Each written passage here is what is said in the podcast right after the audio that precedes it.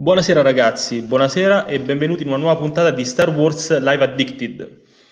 Allora, eh, questa sera ovviamente si tornerà a parlare di news, news e rumors eh, di Star Wars, chiaramente. Come sempre, eh, prima di iniziare vi invito a commentare e interagire con noi eh, perché mh, vogliamo ovviamente eh, sentire la vostra opinione e interagire con voi. Tra l'altro la scorsa puntata era la decima puntata della seconda stagione, quindi è stato anche un traguardo, un traguardo per noi e, e, siamo veramente contenti eh, di essere qui tutti i venerdì, insomma, e, e, e vedervi che ci seguite con, con affetto. Eh, un saluto alla chat, chiaramente. Ciao Monica, Mac, ciao Vittorio, Samu, ciao Stefania, ciao Troun, grande, grandissimo, grande ammiraglio. Eh, ciao Michele, ciao Alessio. Ciao ragazzi, ovviamente, come ho detto prima, eh, commentate eh, inizio subito con presentare i miei colleghi, ovviamente Francesco. Buonasera. Nick. Buonasera. E Leonardo. Ciao ragazzi. Buonasera. Allora, stasera si parlerà tanto di Alta Repubblica, anche di Alta Repubblica, ci saranno anche altre notizie chiaramente, eh, visto che sono uscite un po' di notizie interessanti, soprattutto per quanto riguarda il eh, panorama italiano. Ehm, direi di iniziare con una bella sorpresa per i fan italiani, perché questa settimana è stato diffuso il trailer che già, già conoscevamo, uh, in italiano però, dell'Alta Repubblica. Ehm, quindi io direi di vedercelo insieme e poi di commentare. Eh, ovviamente anche insieme alla chat, così parliamo di questo, di questo nuovo di questo, di questo trailer e di cosa ne pensiamo. Allora. Noi siamo i guardiani di pace e giustizia. Oltre le stelle c'è una frontiera quasi sconfinata. Il nostro ordine doveva diffondere la sua luce, anche negli angoli più oscuri della galassia. Laggiù trovammo un nemico a cui nessuno di noi era preparato che minacciava tutto ciò che conosciamo.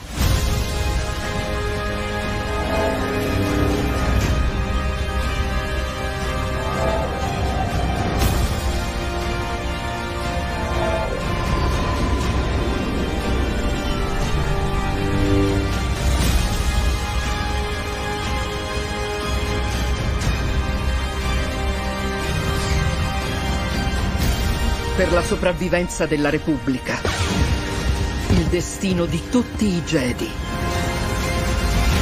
Per il controllo della forza stessa.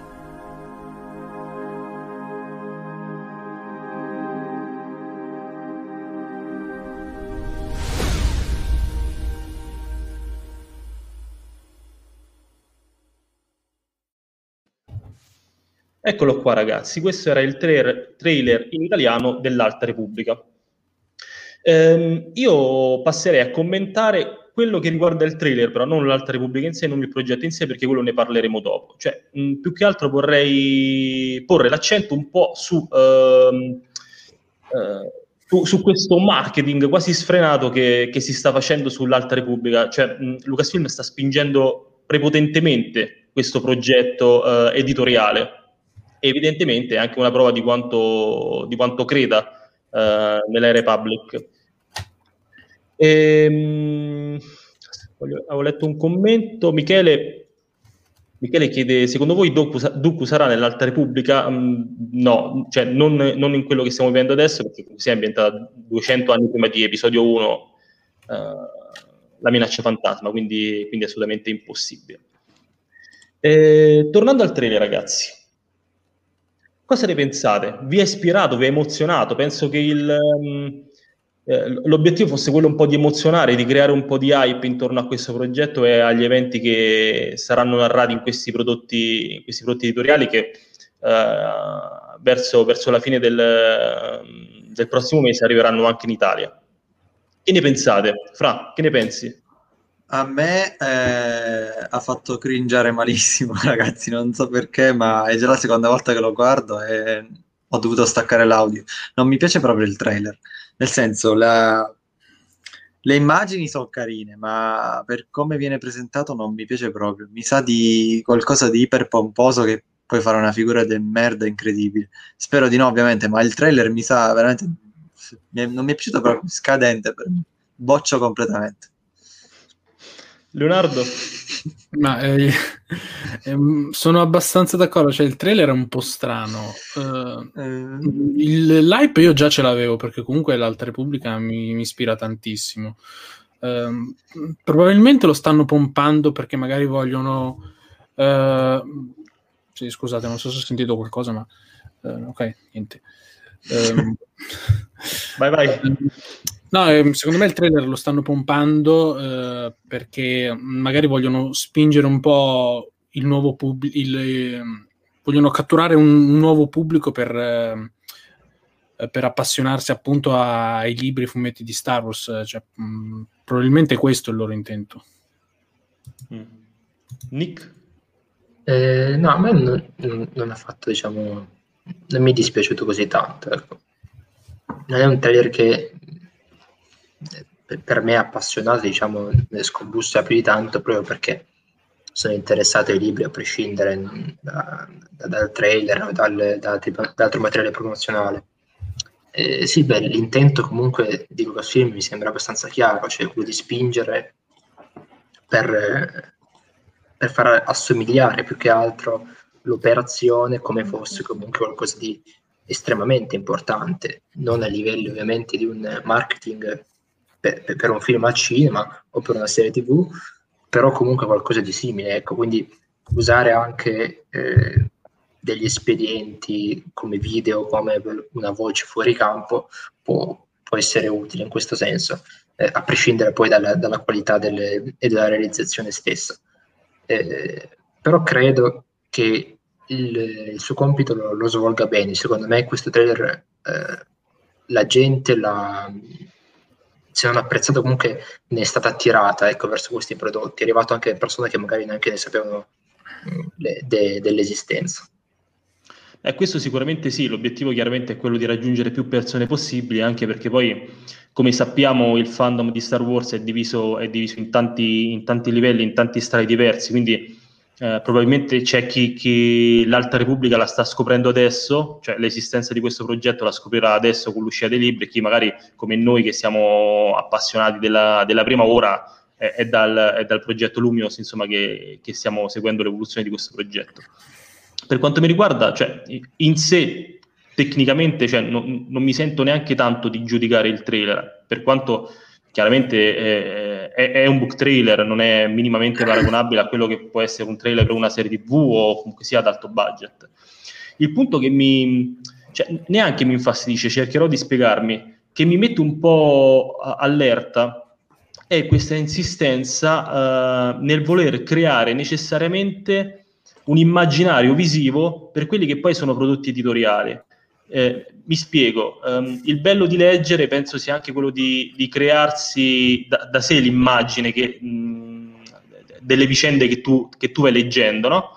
Eh, invece con l'Alta Repubblica vedo questa insistenza nel voler eh, inculcare nella mente del futuro lettore quello, le immagini che dovrà vedere. Quindi noi sappiamo già, ehm, conosciamo già i volti dei protagonisti, eh, sappiamo già quale sarà lo stile architettonico, lo stile mh, eh, visivo, eh, tutto questo oro, tutto questo, tutte queste, eh, queste decorazioni particolari. E questo, ripeto, non è un, una caratteristica che mi infastidisce, perché non, non, posso ritenermi infastidito, però in un certo senso mi mette, ehm, mi mette in difesa, perché è come se stessero indorando eccessivamente una pillola Pillola che io attualmente concordo, cioè, ehm, eh, eh, ripeto, non conosco, no, non so che sapore possa avere perché non ho letto ancora i prodotti, eh, i libri del, dell'Alta Repubblica, a parte l'estratto di cui poi parleremo eh, più avanti. Eh, però credo che sia, lo vedo un po' come un mettere le mani molto avanti, eh, più che un progetto editoriale su cui, su cui Lucasfilm punta molto, comincia a darmi l'impressione di essere uh, un progetto uh, che, che so, per, per su, sullo stesso livello di una serie TV, ma a basso budget, cioè non potevano creare un, uno show so, intero su queste vicende e hanno ripiegato su, sui libri, sull'editoria. Non so se mi sono spiegato. È un po' l'impressione che mi, che mi sta dando, questo continuo insistere, cioè è quel marketing che eh, ad un certo punto mi fa dire, quantomeno a me, ok, fermatevi, aspettate, fatemi, legge, fatemi leggere questo libro, basta bombardarmi con, con trailer, con post, con, con immaginine, i video su YouTube che ti mostrano tutti i protagonisti, quello che fanno, quello che non fanno. Eh, è eccessivo secondo me ad un certo punto. E, ripeto, non, non, non mi infastidisce, ma mi, mi, mette un po' di sospetto. Beh, ecco. se, Però... se, se, posso dire qualcosa a riguardo, eh, io personalmente, diciamo come, come capriccio, avrei preferito, più che piuttosto di questo marketing, eh, un corto animato, ad esempio, di 10 minuti su Disney Plus. C'è un qualcosa che ti introducesse a quell'era tramite, per appunto, un corto, mh, mm, sulla falsa riga, so, non lo so, un corto animato con uno stile grafico eh, anche a, a, livello anime, come poi sarà Visions, comunque qualcosa che introducesse quell'immaginario, che se, se volevi introdurlo, ma ci sta a introdurlo, anche perché, come ne riparleremo anche dopo, eh, l'altra Repubblica alla fine non sarà solo cartacea, perlomeno eh, più avanti arriverà anche eh, Disney Plus, per l'appunto, ecco, avrei preferito presentare quell'immaginario tramite mh, opere stesse, non per forse tramite un, un'opera, un, un, un'operazione di marketing. Eh, sarebbe stato secondo me più un po' più elegante. Eh, ne approfitto un attimo per leggere un, un, commento di Michele che ci chiede se secondo noi ci saranno riferimenti alla vecchia Repubblica su, in, nell'altra Repubblica. Eh, secondo me sì, perché eh, prende a riferimento un, un, fumetto che è L'ascesa di Kylo Ren, eh, prequel dei, dei, dei sequel praticamente, dove per l'appunto viene menzionata una delle prime volte proprio l'Alta Repubblica per la prima volta prima ancora che uscisse eh, il primo romanzo, cioè La luce dei Jedi. E, ehm, I protagonisti, per l'appunto, tra cui Luke e, e Ben, vanno eh, in un vecchio tempio che risale per l'appunto a, quelle, a quell'era lì. Perciò mi aspetto un'operazione simile nelle altre repubbliche, cioè disseminare un po' di indizi che risalgono al passato, quindi la vecchia repubblica, per poi introdurla eh, efficacemente in, in altri prodotti, videogiochi, quello che sarà, insomma. Quindi penso, penso di sì, la risposta secondo me è sì. C'è anche da dire che comunque um, il, ehm, l'ascesa di Kylo Ren è stato scritto da Charles Souls, che è anche l'autore del romanzo La luce dei geni. Certo. Oltre a questo, penso che in quel momento i progetti fossero, cioè, la creazione di quei progetti fosse contemporanea. Eh, invece, sì, sì, sì, sicuramente ne sta parlando. Poi per quanto riguarda la vecchia Repubblica, cioè, mh, stiamo parlando comunque cioè, di millenni indietro. Quindi personalmente non saprei. Magari metteranno qualche riferimento, ma non, cioè, non, non più di tanto. Secondo me lasceranno spazio, lasceranno esplora- esplorare l'Alta Repubblica in altro modo. Sarebbe forse sì, sì, no, anche altro... troppa... Sì, no, visto che comunque si tratta di un progetto editoriale, ecco, secondo me è anche molto più facile, perché scrivere tra due righe, questo è un manufatto risalente alla vecchia Repubblica ci vuole poco, ecco. eh, in questo senso secondo me anche rispetto so, a serie animate o a prodotti sì. audiovisivi dove magari risulta un po' più, eh, cioè meno elegante, in un romanzo metterci le, quella citazione lì può dire tutto, può dire niente, secondo me è molto più facile ecco, in questo senso. Comunque, tornando al trailer, mh, concordo anche con quello che hai detto tu, Nick, sul fatto che ehm, sarebbe stato molto più utile, più elegante e forse avrebbe reso anche di più, in un certo senso, presentare, cioè, mh, eh, sfruttare ecco, il marketing eh, per presentare l'Alta Repubblica, magari pubblicando un, un, piccolo, un, un, piccolo, corto animato su Disney Plus, perché no, tu hai fatto, hai fatto questo ad esempio. Più che altro avrebbe reso giustizia anche a quella definizione che si dà ormai da, da, tantissimo, te- da, da tantissimo, tempo, da quando appunto eh, è, stato, è, stato, annunciato il progetto Luminos, di, questo, di questa fantomatica cross-medialità. Cross-medialità che comunque sia... Eh, per carità, se, se, si tratta di un progetto a lungo termine, bisogna anche portare pazienza, è, giust, è giusto attendere prima di dare giudizi affrettati. Però che mi aspettavo, mi aspettavo questa cross-medialità leggermente più marcata, quantomeno negli intenti. Uh, perché per adesso, insomma, sappiamo che usciranno questi libri, che ci saranno diverse eh, diverse fasi, che se non sbaglio queste fasi però, correggetemi se sbaglio, appartengono sempre all'editoria cartacea. Cioè, sì, no... per ora, per quanto sì. avevo fatto capire, assolutamente sì, cioè le tre fasi saranno comunque relative quindi a prodotti cartacei. Come dicevi te, te giustamente, cioè, per ora non è un, un progetto cross mediale, per ora è un, un progetto che vive su un solo media, cioè su, esatto. eh, su, libri e fumetti, se vogliamo considerarli lo stesso media, altrimenti se vogliamo separarli, ok, allora dici cross mediale perché ci sono fumetti, ci sono romanzi, però siamo Beh, lì. Sai, però per, per, come, per, come, conosciamo la continuity di Star Wars, cioè allora ogni prodotto attualmente canonico è cross mediale, perché comunque sia eh, eh tanti eventi sono raccontati su fumetti, su libri, su film, esatto, su serie sì, tv. Cioè lo stesso fatto che de, eh, sappiamo che The Acolyte, la serie per Disney Plus, sarà ambientata negli ultimi giorni dell'Alta Repubblica, io non lo considero, eh, quantomeno per quanto ne sappiamo adesso, non lo considero prova di cross medialità, perché eh, cioè, eh, allora anche la guerra civile galattica è cross mediale perché ne, se ne parla ovunque. Cioè, cross medialità pensavo, mh, non so, un, un, protagonista di un libro che viene presentato lì, poi le, le sue vicende vengono proseguite uh, in una serie tv o comunque sia mm, de- dei crossover importanti di un certo livello, ecco per adesso che, sì. sì. esatto, credo che però il progetto sia più che altro cross basta, cioè cross, nel senso che esatto, è, sì. è, un progetto condiviso narrativamente tra vari prodotti, c'è una storia che si dilunga parallelamente a vari prodotti con varie storie minori, storie maggiori, quindi in quel senso diciamo eh, credo sia cross mediale, non so se, se, sia il senso in cui loro lo abbiano eh, trasmesso, però è quello che sicuramente arriva a noi, perché per ora per l'appunto sì, sì. saranno quelli. Perché come dicevo, insomma, quando è stato, è stato, presentato il progetto pensavo in qualcosa che usasse un po' di più, mentre per adesso l'impressione che ho, al di là del successo, dell'immenso successo che sta avendo uh, la luce dei Jedi, è, è, è indubbio, però l'impressione che si ha è che per adesso stiano mettendo un po' le mani avanti e ve- vedremo come va. Ecco.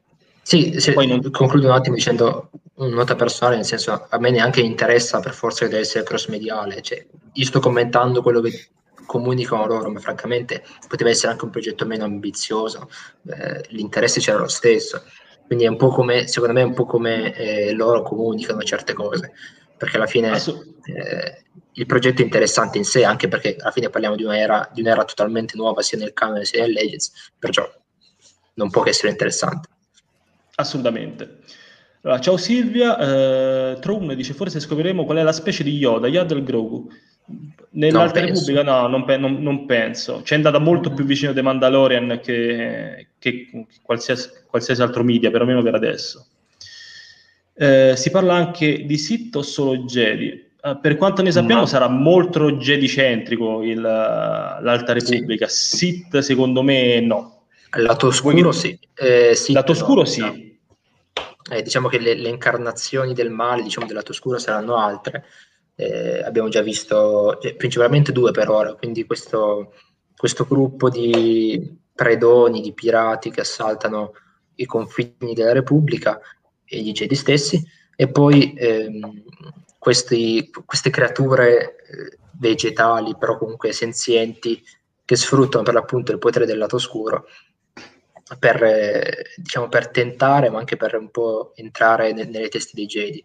Eh, queste sono due, per ora le due grandi minacce. Sicuramente immagino che se ne aggiungeranno altre e a mio parere poi si finirà a parlare di Sith, ma probabilmente in, in Acolyte o qualche altro prodotto più importante. Ah, sì, sicuramente ci saranno anche citazioni, comunque sia i Sith sì, chiaramente. Nem- nemici storici de- dell'ordine Jedi, sicuramente qualche, qualche strizza d'occhio ci sarà.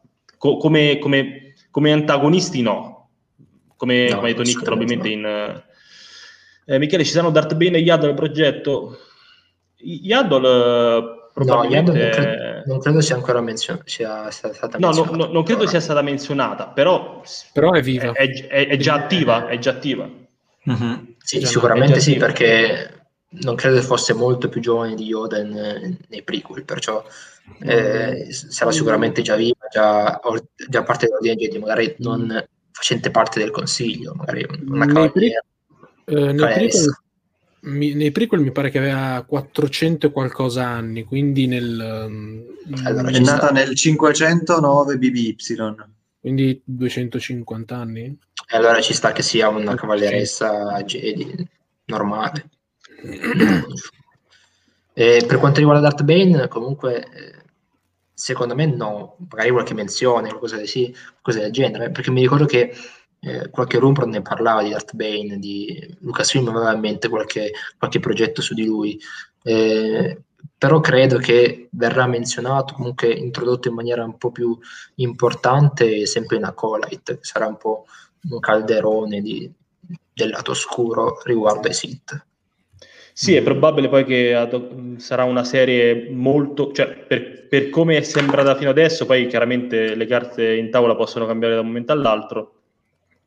Eh, sarà una serie eh, che andrà ad esplorare un po' uh, quello che poi sono un po' in, uh, come, come, posso dire, gli indizi poi che porteranno a episodio 1 la minaccia fantasma, quindi essendo ambientato circa, se non sbaglio, una cinquantina di anni prima di episodio sì. 1 già ci saranno un po' di, di movimenti in quel senso. Quindi si, pre, si preannuncia essere abbastanza, abbastanza interessante. Sì, sarà l'inizio un po' del, della vendetta dei siti, diciamo, la progettazione. Esatto, esatto, esatto. Penso che possa essere molto interessante in quel senso. Andando avanti, ragazzi, ehm, io in scusate, un'intervista...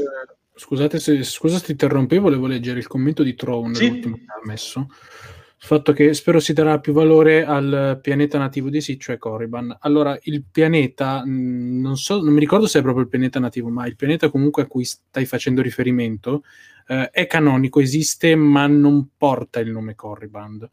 Eh, come abbiamo visto in The Clone Wars, il suo nome canonico è Moraband, però comunque è Corriban, cambia solo il nome. Ma in realtà canonicamente Cor- è anche Corriban, è anche Corriban praticamente. Sicuro? A entrambi noi. Allora, si, si, si, chiama, si chiama Moraband, si chiama Moraband, ma è conosciuto anche come Corriban dal punto sì. di vista canonico.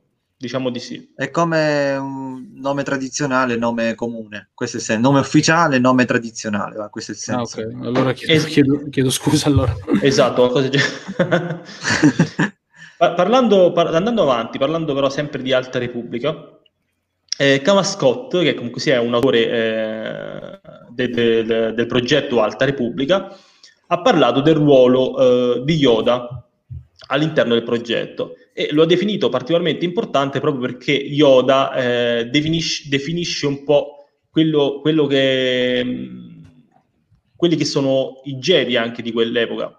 Um, eh, il, il, fatto che consideri la forza un'energia che, che attraversa e che eh, permane l'intera natura, quando dice che è, vive attraverso gli alberi, le rocce, eh, è un po', diciamo, questa la filosofia dei Jedi dell'Alta Repubblica, che sono ancora molto... Ehm, eh, credono fortemente nella forza. Io mi immagino qualcosa di molto più tra- trascendentale rispetto a quello che abbiamo conosciuto, ai Jedi che abbiamo conosciuto per esempio nei prequels, che sono già, si percepisce che sono vagamente disillusi, perlomeno io ho avuto un po' questa, sempre avuto un po' questa percezione, tant'è che eh, la caduta dell'ordine è quasi preannunciata da, da, da, da questo fatto, da, questa, ehm, da questo loro modo di fare, ecco. Eh, tra l'altro Scott eh, conferma l'importanza di Yoda proprio perché parole, le, le, sue parole sono quando, quando, Yoda è in scena, cioè tutti i lettori, gli spettatori hanno, hanno lo sguardo puntato su di lui, anche i personaggi che, eh, eh che ruotano intorno a Yoda hanno, cioè, hanno consapevolezza di, di quanto importante sia quel personaggio. È per questo eh, che Scott dice che hanno, sono stati molto attenti a come trattare Yoda. a proposito di questo, io vorrei dire un po' come, come la penso e per riallacciarmi anche un po' al sentore, all'opinione che ho del progetto in generale, ovvero il fatto anche di voler, ehm, di vor- voler porre l'Alta Repubblica così tremendamente vicino al, al, um, all'era dei prequels, secondo me, è dovuto anche al fatto che, gius- giusto o no che sia, questo poi lo vedremo, eh, hanno, gli autori hanno tentato di avere comunque sia dei legami con la saga degli Skywalker. Yoda tra tutti, visto che un, eh, sarà un personaggio ricorrente e ovviamente importantissimo nella saga degli Skywalker e sarà altrettanto importante per quanto riguarda l'Alta Repubblica. E questo è un, è un altro elemento che, eh, un po' come dicevo prima, non mi infastidisce, ma mi, mi mette sempre un po' allerta, cioè mi, mi, fa, mi fa sospettare un po' cioè, mi, frena un po' l'entusiasmo, ecco, proprio perché magari avrei preferito un distacco totale. Poi distacco totale non significa che non debbano esserci eh, legami con gli eventi che già conosciamo, anzi, cioè, assolutamente no. Però il fatto di voler creare una, un'era eh, e inserirla, cioè crearla da zero, come dicevo prima, eh, andando a, a riformulare totalmente eh, l'aspetto visivo e stilistico di Star Wars, quindi creandola proprio da zero, un po' come, come era la, la, vecchia Repubblica, però porla così vicino perché in qualche modo eh, vogliono, vogliono avere sempre a portata di mano la saga degli Skywalker, probabilmente per attirare anche l'attenzione di, di, dei, dei, più diffidenti, no? E quindi buttarci dentro per forza anche Yoda. Ecco, questo è un elemento che avrei avrei preferito non, non, avere in questo progetto. Cioè avrei preferito un'era totalmente distaccata, eh, con, dei, con, dei, legami più, eh, più flebili.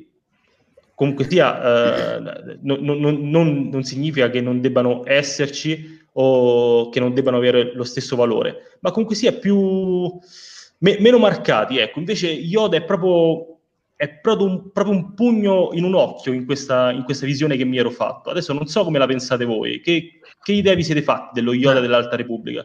C'è da dire che eh, lo Yoda che noi vedremo è praticamente eh, lo Yoda de- dei film, cioè i 200 anni che passano cambiano poco, in realtà penso, a parte la caratterizzazione che magari avrà un'evoluzione, però come personaggio è quello, è, è il maestro del, è un maestro del Consiglio Jedi, comunque già uno dei Jedi più, più famosi, probabilmente il più famoso eh, dell'ordine, e che comunque eh, ha un peso sicuramente molto importante.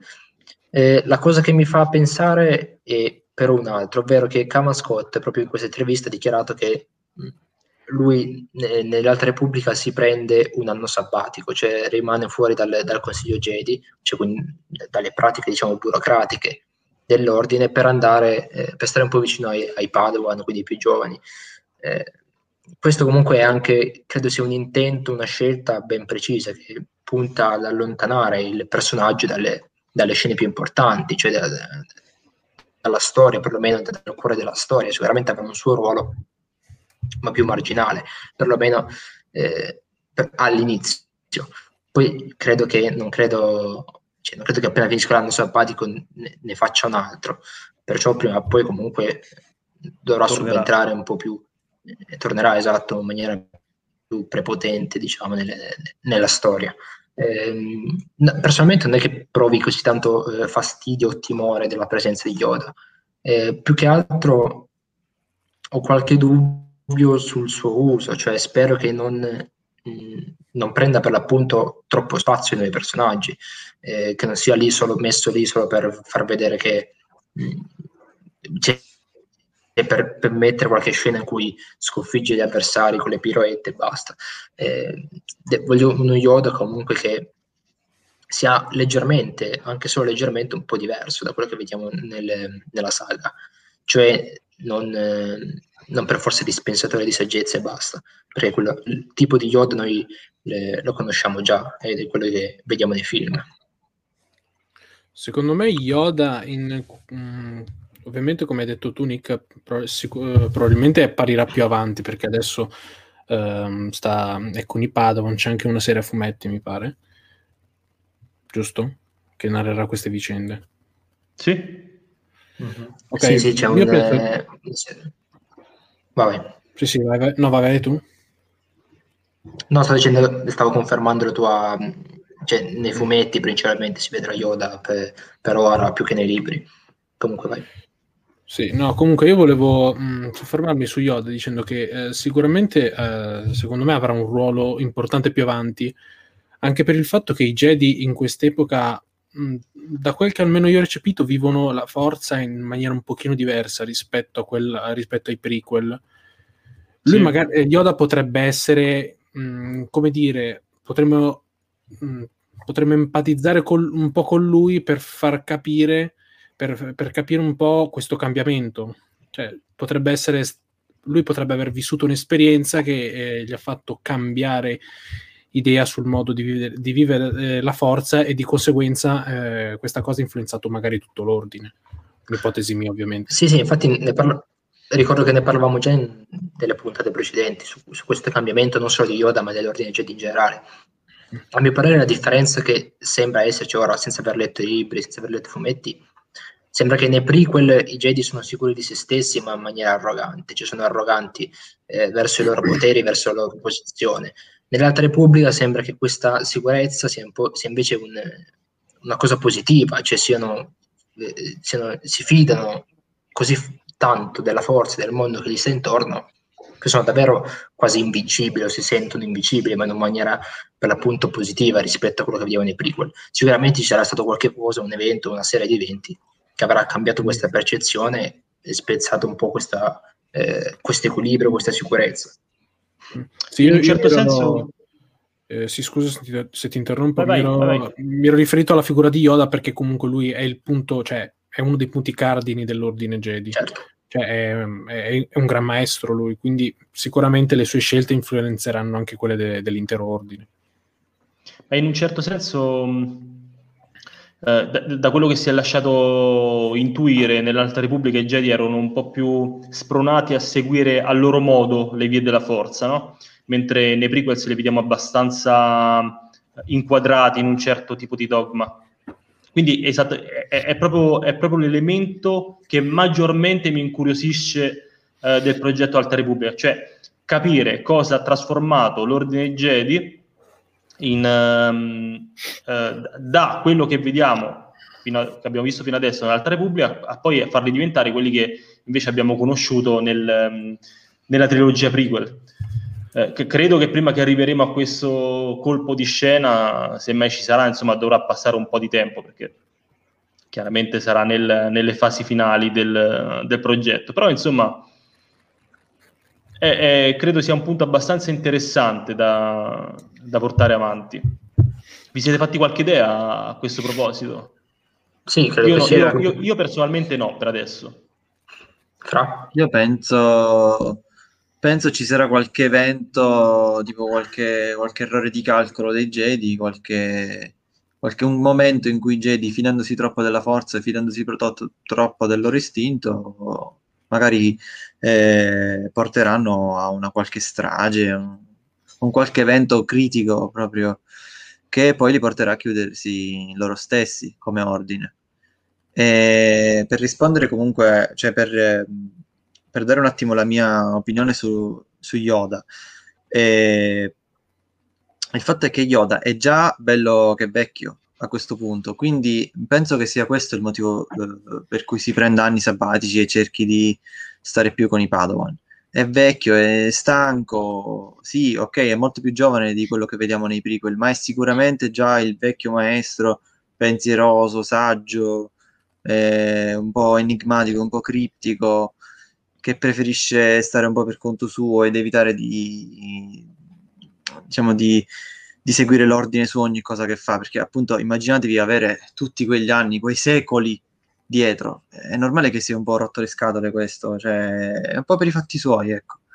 E quindi penso che lo vedremo, come ha detto l'autore, cioè come ha detto l'autore, come ha detto la fonte, penso che lo vedremo sì, ma poco e, E questo è un bene, secondo me. Quindi questo per chiudere un po' la questione di Yoda, perché vederlo troppo mi avrebbe, mi avrebbe stufato. E poi per quanto riguarda la chiusura dei Jedi, l'ho detto, secondo me è stata una, cioè sarà una qualche crisi causata dai Jedi stessi. Poi? Magari influiranno i venti perduti, come mi pare ho già detto una volta. Probabile, sì, sì. Sì, anche perché mh, c'è questa Trennis che sì. è sia un personaggio dell'Alta Repubblica, ma una, una, una, Jedi di nome Trennis viene citata anche in, uh, uh, nell'audiolibro, esatto, nell'audiolibro su Duco Gedelost. Eh, e, e, dove viene detto che eh, si tratta di una Jedi che perché aveva perso fiducia nell'ordine lasciò l'ordine dei Jedi e Yoda tant'è che la ricorda con con nostalgia, quindi sappiamo anche che c'è stata un'interazione, beh, chiaramente poi Yoda alla fine penso abbia interagito con tutti, con tutti i Jedi dell'ordine, però insomma Yoda ha questo ricordo di questa Jedi. Ancora non ci sono certezze che questi due personaggi siano la stessa persona, però credo che sia abbastanza quasi scontato. Non sa, non, sì, sì, anche, credo sia scontato anche perché, se non sbaglio, se non vado errato, sempre in, nell'audiolibro l'Alta Repubblica un paio di volte viene menzionata.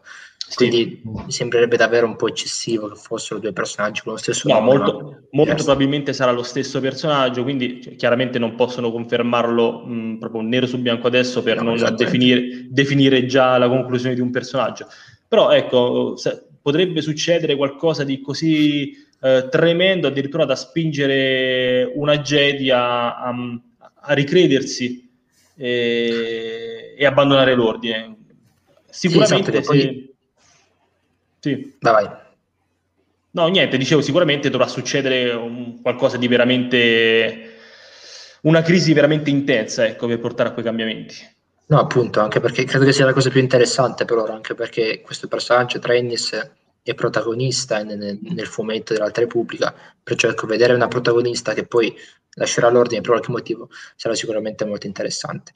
Comunque, per, per rimanere in tema Alta Repubblica, direi passare con la, con la prossima notizia. Sì che riguarda sempre Kamascotti in realtà, eh, quindi l'autore dei fumetti che parla eh, questa volta di Acolyte eh, rispondendo a una domanda eh, su, sull'influenza che la serie TV, serie TV eh, ha avuto, se ne ha avuta sul progetto dell'Alta Repubblica. Eh, Scott in realtà risponde abbastanza in maniera abbastanza determinata, direi, dicendo che no, non ha avuto nessuna influenza anche perché il progetto Alta Repubblica era in sviluppo già, già da prima. Eh, non c'è molto da dire se non che eh, il fatto che la Diacolite sia stato presentato come eh, ambientato negli ultimi giorni dell'Alta Repubblica, a questo punto mi sembra eh, un, una presentazione che è arrivata eh, successiva alla pubblicazione delle, di, di questa, di, dei nuovi prodotti, dei primi prodotti dell'Alta Repubblica.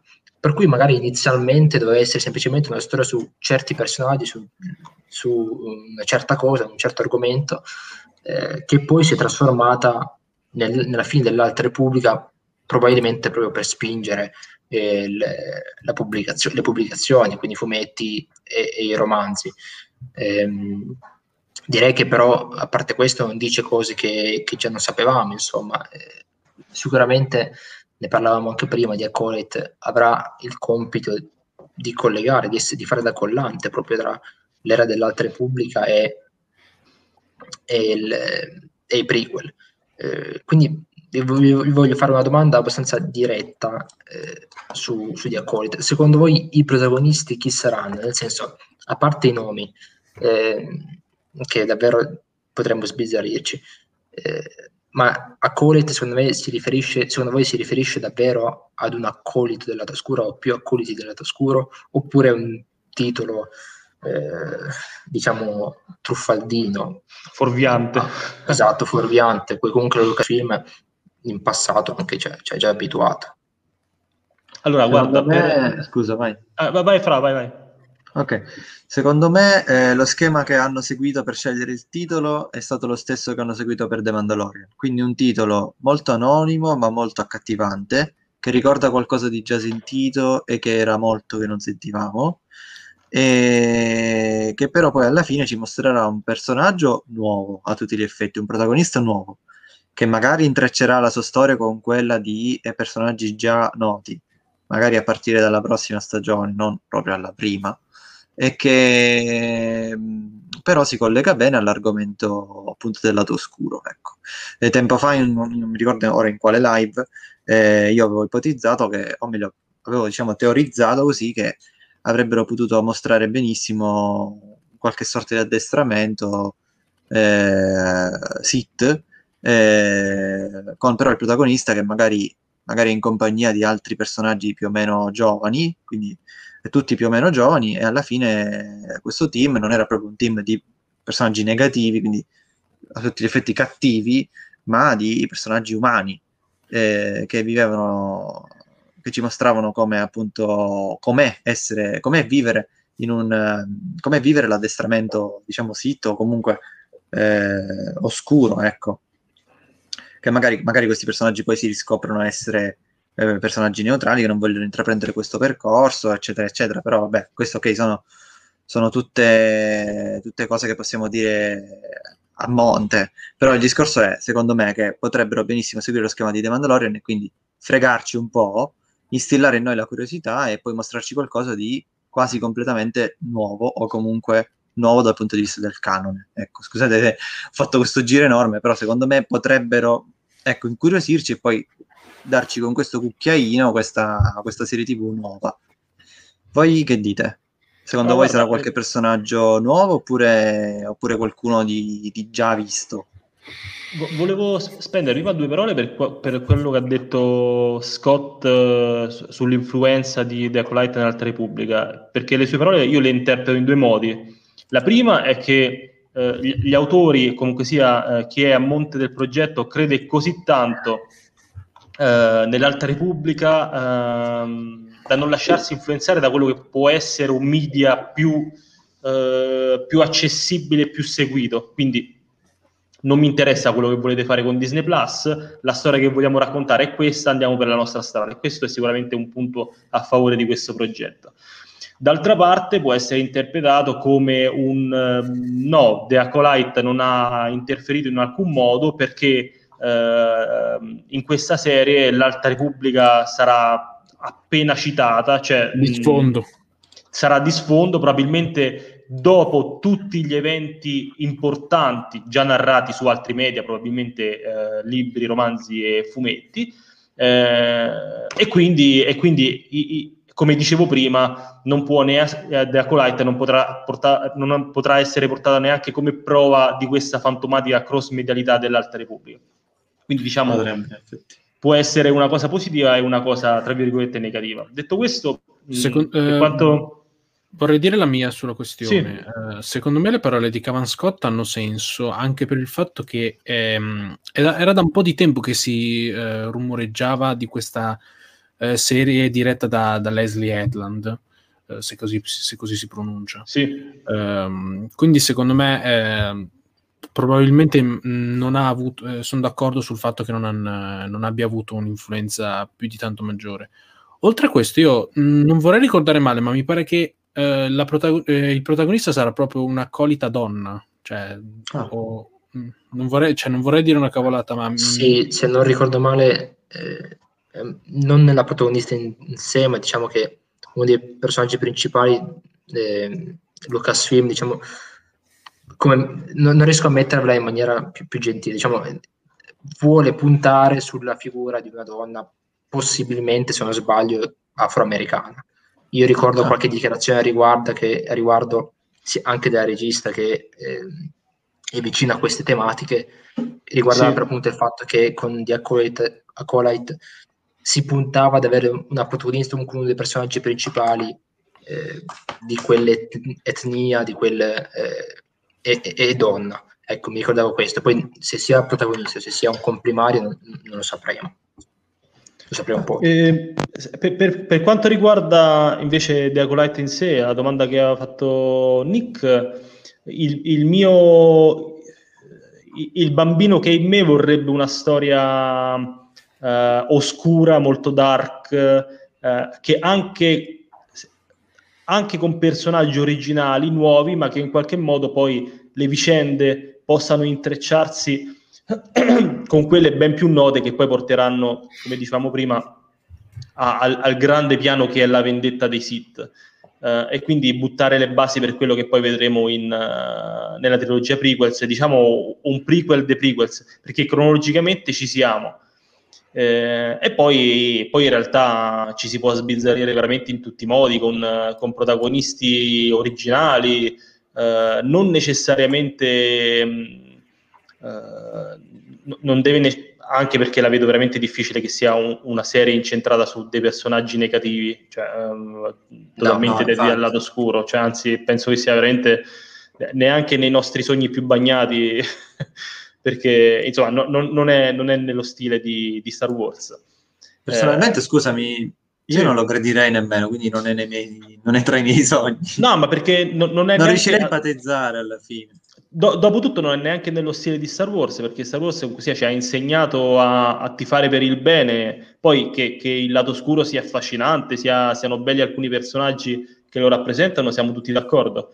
Però chiaramente non, non è verosimile pensare che sia una, una serie su, su un, un, futuro sit o non lo so, non, non credo no, proprio. Poi, poi, credo che dipenda sempre da come, da come le metti anche in scena, eh, nel senso fare, mettere come protagonista un neo Palpatine è un conto, mettere come protagonista un giovane accolito del lato oscuro che è diciamo eh, educato eh, a, quelle, a quei dogmi, ma comunque ha le incertezze, le, sicure- le insicurezze eh, di un ragazzo, di una ragazza, riesci più ad empatizzarci, no? anche esatto. se è dalla parte dei cattivi, tra virgolette, perché comunque è n- neutrale nel, nel suo carattere, nel suo, nel suo essere giovane. Diciamo che poi si potrebbe, si potrebbe, mostrare il lato oscuro, cioè c'è, c'è, modo di mostrare il lato oscuro anche in un modo nuovo, in un modo originale, eh, che non sia semplicemente un mezzo per, per, completare dei piani malvagi, ecco, potrebbe essere semplicemente un, un orientamento, eh, lo studio di una parte della forza, cioè il lato oscuro comunque sia si può prestare a tante cose diverse, l'abbiamo, l'abbiamo già visto. Sarebbe interessante anche questo, magari vedere dei protagonisti non totalmente negativi o eh, per nulla negativi, però in qualche modo vicini al lato scuro della forza. E poi, magari, come dicevo prima, sarebbe interessante che intorno a queste storie si intreccino le vicende ehm, della galassia. E, e, perché no, ragazzi, penso che alla, alla, fine una citazione a quello che sarà, che sia Palpatine, che sia Plagueis, insomma, ce l'aspettiamo un po' tutti, anche, anche che sia solo una, una, citazione, una strizzata d'occhio. Ecco. Sì, l'unica cosa che mi viene in mente, l'unica quasi certezza, è che non penso avremo come protagonisti dei Jedi. Cioè, non credo no. che sia questa la serie in cui avremo protagonisti dei de, de Padawan, dei maestri Jedi, anzi, credo che i Jedi avranno un ruolo marginale. Ehm, lo so che ovviamente se mettiamo in mezzo Sitto, comunque lato oscuro, in quell'epoca ci viene subito da pensare all'ordine Jedi. In realtà, però, se viene gestito in un certo modo, magari ambientando la storia eh, nell'orlo esterno, comunque vicino alle regioni ignote, magari si può creare una storia un po' più intima, diciamo, di quegli spazi e meno eh, galactic wise, diciamo, cioè meno di, di ampiezza galattica, ecco. E, e, secondo me credo che quello sia un po' il punto dove, dove vogliono andare a finire. Anche perché... Sì, Vabbè. Dai, concludi, concludi, poi aggiungo. No, anche perché pensavo ad esempio una, prota- una protagonista o più protagonisti che fanno, eh, non so, gli archeologi, i ricercatori e si imbattono per caso eh, in un ordine di accoliti del lato oscuro. L'ho buttato lì a caso per dirvi, secondo me, un espediente narrativo che potrebbe mettere in contatto, in contatto dei personaggi buoni, positivi, comunque neutrali, con invece una parte un po' più, un po più oscura. Sai cosa sarebbe interessante, tra altre cose? Eh, anche perché siamo abituati, soprattutto nella trilogia sequel, a vedere le vicende dal punto di vista dei Jedi. Eh, però sarebbe interessante anche eh, che questa serie dia la percezione allo spettatore di quanto in realtà i Jedi fossero rari, perché in fin dei conti i Jedi erano nell'era della Repubblica erano sui 10.000 unità in confronto a triliardi e triliardi di abitanti della galassia. Esatto. Quindi sarebbe interessante che venissero mh, presentati indirettamente come queste figure le, quasi leggendarie, no? come quando dicono hai mai visto un Jedi? Cioè è che sia qualcosa di, mh, eh, di, di raro, ecco. Sì, anche perché poi eh, molto più semplicemente pensiamo al fatto che l'era in cui è ambientato non permette di avere quello scontro tra Jedi e Sith, perché i Jedi non sono a conoscenza che Sith sono sopravvissuti, perciò qualcosa si dovranno pur, eh, pur inventare. Eh, salutiamo X Navi che la volta scorsa è arrivato leggermente in ritardo verso la conclusione della live. Eh, questa puoi, direi... puoi, puoi, fare di meglio però, eh? esatto, eh, stiamo migliorando, diciamo, la, la curva è, è, è in ascesa. Ehm, vabbè, se non avete nient'altro da dire, direi di passare alla prossima notizia, ancora riguardante l'Alta Repubblica.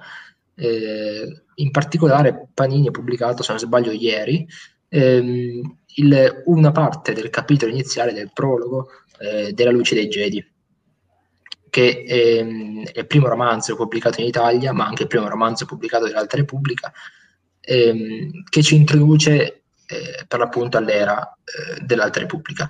Eh, il prologo è piuttosto breve, però ci, ci dà un po' il senso ehm, diciamo dei fatti tragici che stanno per accadere. Eh, praticamente detta in, con un riassunto veloce, c'è questa nave che sta viaggiando che a un certo punto una nave viene detto di, di colonizzatori, quindi di, di, coloni che stanno andando presumibilmente nelle regioni, nelle, nell'orlo esterno, e che a un certo punto viene colpita eh, da, da, da, un oggetto volante, da un, eh, probabilmente da, un, da, una mate, una meteora, comunque da, qualcosa di, eh, di, grosso che eh, porta alla morte, alla distruzione della nave.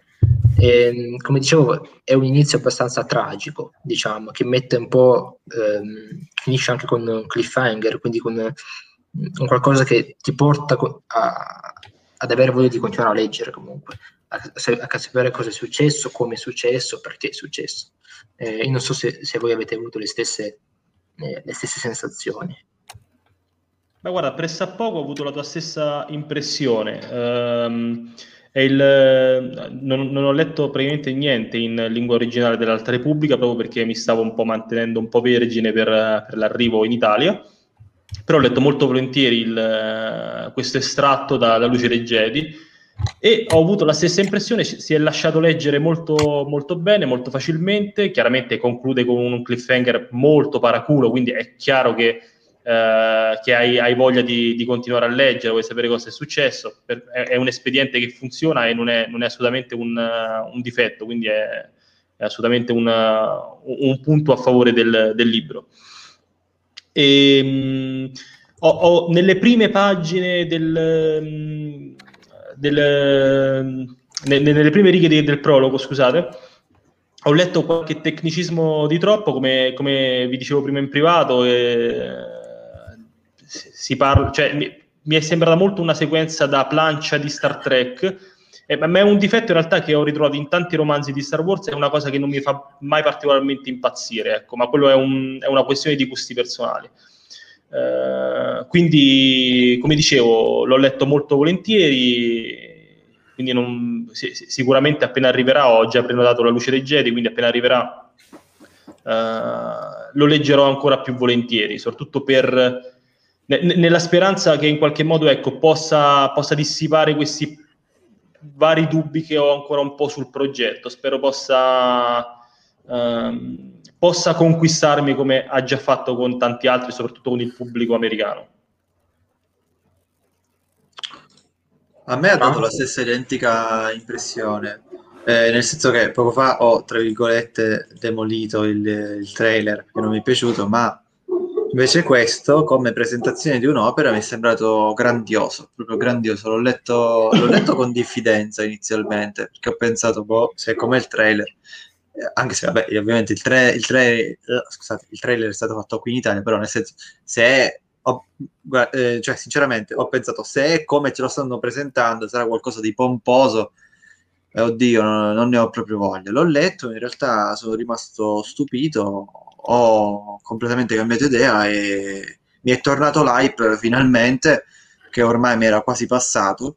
E come avete detto voi, il finale è un po' paraculo perché ti spinge a voler leggere subito qualcosa relativo a quest'opera, ma mi sono trattenuto ovviamente da leggerlo, da leggere opere in inglese perché appunto volevo, volevo mantenere l'interesse vivo fino alla pubblicazione in Italia, per, anche, per, anche, perché giusto così sosteniamo certo. gli, gli, editori ita- italiani, perché ovviamente, ok, l'appassionato può giustamente con i suoi soldi comprare le opere in inglese, però cerchiamo di acquistare soprattutto quelle in italiano, in modo tale da sostenere il mercato. Comunque, tornando, tornando all'opera, secondo me è scritta bene, non mi è pesato particolarmente l'insieme di tecnicismi, a, dif- a differenza tua Giorgio, ma mh, penso semplicemente per una questione personale, cioè a me questo genere certo. di tecnicismi non dà fastidio, ovviamente se sono troppo marcati sì, tant'è che la fantascienza non la gradisco moltissimo, fantascienza pura, quella appunto piena di pseudoscienza, però per il resto mi è piaciuto. Ci sono rimasto veramente di merda perché speravo che alla fine si salvassero, eppure no. E, però questo ti fa capire come in pochissime pagine un autore bravo riesca a farti gare con il protagonista di cui non sai proprio nulla. Quindi Vero. veramente mi è tornato un hype, una speranza incredibile. Certo, il trailer, il trailer di poco fa me l'ha buttato di nuovo giù, però speriamo di non vedere altri 400 post nelle prossime settimane in attesa dell'uscita dell'opera in Italia. Lascio la parola a voi. Ma io non, purtroppo non ho ancora letto l'estratto, ehm, però comunque, vabbè, ehm, ho visto che comunque le, il romanzo è stato recensito molto bene. Tra questo anch'io l'ho, l'ho, già, l'ho già prenotato, quindi non vedo l'ora di leggerlo. Mm, insomma, no, non ho molto altro da dire.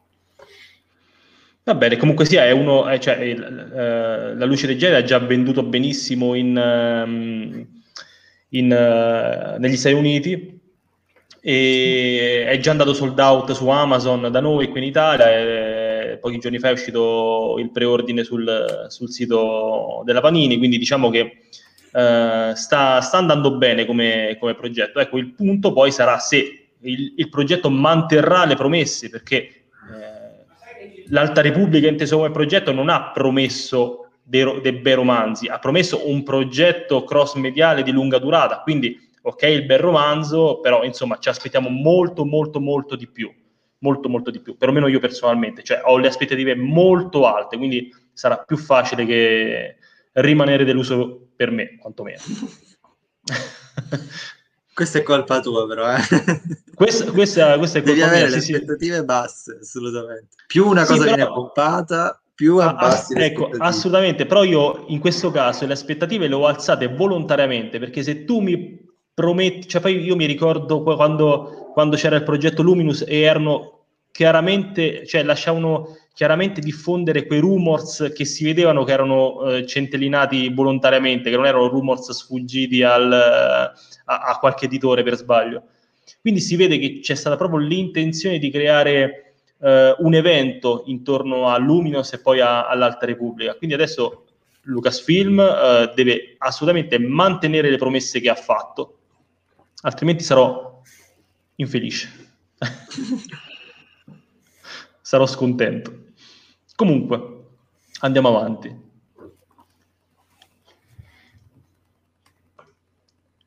Ah. Cosa?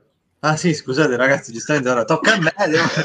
Pensavo stessimo ancora parlando della stessa cosa. Allora, ok, cambiando completamente, completamente discorso, eh, ok, parliamo di, eh, parliamo di Kevin Feige. Parliamo di Kevin Feige. Eh, nelle ultime settimane, vabbè, proprio di recente nulla, ma qualche settimana fa, sempre più insistentemente, eh, testate giornalistiche parlavano eh, del fatto che Feige fosse, diciamo, stesse lavorando a qualche serie relativa a Star Wars, qualche film. Noi stessi abbiamo, diciamo, smentito questa, questa fake news, questo rumor, e eh, diciamo ulteriormente di recente eh, Kevin Feige a, a, diciamo, a Feige è stato richiesto di nuovo se stesse lavorando a qualcosa, qualche serie relativa a Star Wars e la sua risposta è stata no, sono coinvolto solamente quando eh, mi guardo The Mandalorian sostanzialmente, quindi praticamente ci ha detto no, non me ne frega niente di lavorare a Star Wars, io me lo godo e basta, che è una cosa stupenda. Quindi, ragazzi, stiamo tranquilli. Feige non sta lavorando a Star Wars, almeno non per ora. Forse in futuro, nei prossimi anni, qualcosina potrebbe accadere, ma secondo me no. Cioè, per me è troppo legato a Marvel in questo momento. Beh, beh attenzione però, eh, da quello che sappiamo comunque lui sta lavorando al film, escludendo il film, certo, sempre perché... Sì, sì, so, so, sono eh, le serie TV io parlavo di serie TV. Ok, perfetto, sì, sì, no, giusto per, per, rendere chiaro, nel senso, per chi non lo sapesse, anche perché, anche perché per, per come comunica Lotus Film, sai, sapete, l'hanno buttata lì, c'è, c'è, questa persona che sta producendo il film di Star Wars e poi dopo, sì, forse, eh, quando c'ho voglia, se c'ho voglia, esatto. oppure no, un po' come è successo con la trilogia di Ryan, di Ryan Johnson. Ogni tanto come se ne escono dicendo, va vai. No, dico, come dice Michele, effettivamente, dice, fai che è piccolo, ecco perché non lavora alle serie di Star Wars. Effettivamente, lavorare, no, ma a parte gli scherzi, lavorare ad una serie di Star Wars credo che sia incredibilmente eh, dispendioso in termini di tempo, lavoro, è veramente fatica. Di stress. Perché, di stress. Credo sia, molto più, credo sia molto più facile produrre un film di Star Wars che una serie TV. Mm, insomma, oddio, oddio, oddio, oddio. Beh, Secondo beh, me beh, so, è ancora più complicato. Allora, sicuramente penso... è più facile produrre un fumetto, soprattutto certe cagate che sono uscite negli ultimi anni. Ok, quello sì. Scusate, però, però anche... film, film e serie TV, oddio, è stressante, mamma mia. Poi dipende anche secondo me se è un film singolo o se fa parte di una trilogia, insomma. Co- considerate ragazzi ehm, che, ok, il prossimo, il prossimo film che vedremo al cinema di Star Wars è Rock Squadron Uh, ma comunque sia, adesso portare Star Wars al cinema è diventato veramente un impegno, ma al di là della fatica lavorativa, ma anche uh, psicologica e comunque sia di... Uh, è un onere veramente per, per, per, chi lo fa, per chi lo produce, per chi lo, per chi lo gira e per chi ci lavora, insomma. Forse tutti gli occhi puntati addosso. È tutti gli occhi puntati addosso. Forse è più facile azzardare Chiaramente abbiamo solo The Mandalorian adesso come, come riferimento per quanto riguarda le serie TV live action, però forse è quasi più semplice eh, perché con, con, la serie tu ad un certo punto puoi anche rettificare se fai la stronzata. Sì. Vediamo lo stesso The Mandalorian, ecco così è stato un crescendo, no? e, e, probabilmente così, così, andrà avanti. Mentre con un film è, alla fine è un po' una scommessa, va o non va? Sì, che poi ricordiamo che una persona che deve lavorare ad un film di Star Wars sta lavorando con Lucasfilm e con Disney. È uno stress già solo lavorare con quei due nomi lì, insomma, nell'industria. Perciò mi immagino cosa potesse, possa essere mandare avanti un progetto, magari di più film, di più serie TV, quando di fatto a quei livelli magari un, un, un progetto andato male, che può essere per appunto un film o serie TV, ti rovina veramente la reputazione. Eh, eh sì. Perciò eh, capisco insomma le, lo stress che potrebbe causare. Beh, sta diventando difficile lavorare a Star Wars, ma io dico, questa volta spezzo una lancia in favore dei fan, non solo per i fan. Uh, sta diventando difficile lavorare a Star Wars anche uh, per via dei vertici di Disney e Lucasfilm che, che ci impiegano veramente poco a metterti alla gogna. Eh. Sì, poi in realtà ora metto anche un'altra, aggiungo carne al fuoco, diciamo. Eh, visto che stiamo parlando prima de- dell'Alta Repubblica, eh, gira e rigira, noi nell'Alta Repubblica vediamo sempre gli stessi nomi degli autori che già avevano lavorato in passato a Star Wars sì. e altri prodotti. Qui mi sembra che gira e rigira, di nuovo, parliamo sempre delle stesse persone. io sono contento, ad esempio, di Waititi che fa il film, però ecco, Waititi sempre della Marvel, eh, Feige qui che, fa, che, produce un film è bello, ok, sono, super interessante, ma anche lì deriva dalla Marvel. La stessa eh, Patty Jenkins di, di Rogue Squadron non, lavora, non, ha lavorato a Marvel, comunque arriva dal mondo dei cinecomics con Wonder Woman.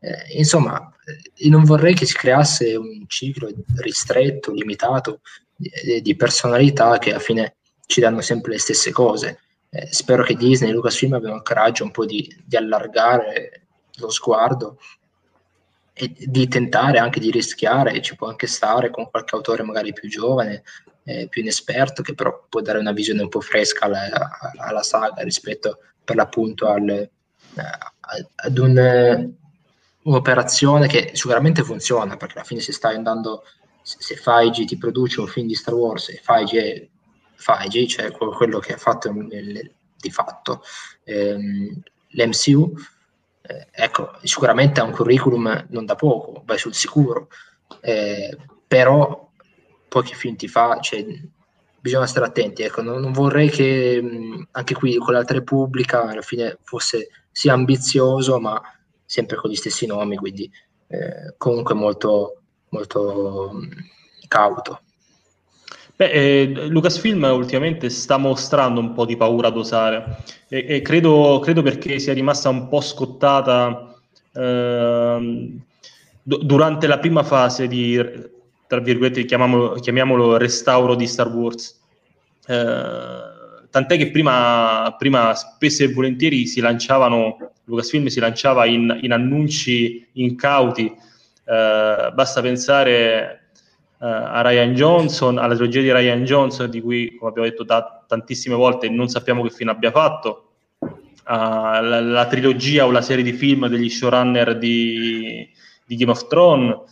Um, quindi credo sia rimasta un po' scottata anche un po' dalle um, reazioni poi dei fan, perché è, è, mi sembrano che i Lucasfilm dal loro grattacielo altissimo cerchino di, di, di intravedere un po' Eh, l'opinione popolare, ma ogni volta la interpretano in maniera sbagliata, secondo me.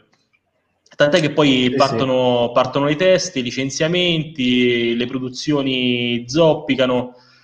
Eh, e credo che abbia imparato un po' e sia diventata molto più cauta e come diceva appunto Nick adesso si ritrovi sempre a, a buttarci dentro la stessa gente per non sbagliare è sicuramente un atteggiamento molto cauto e che non apre a sperimentazioni e senza sperimentazioni probabilmente tu non avrai mai il, il colpo di genio, ecco.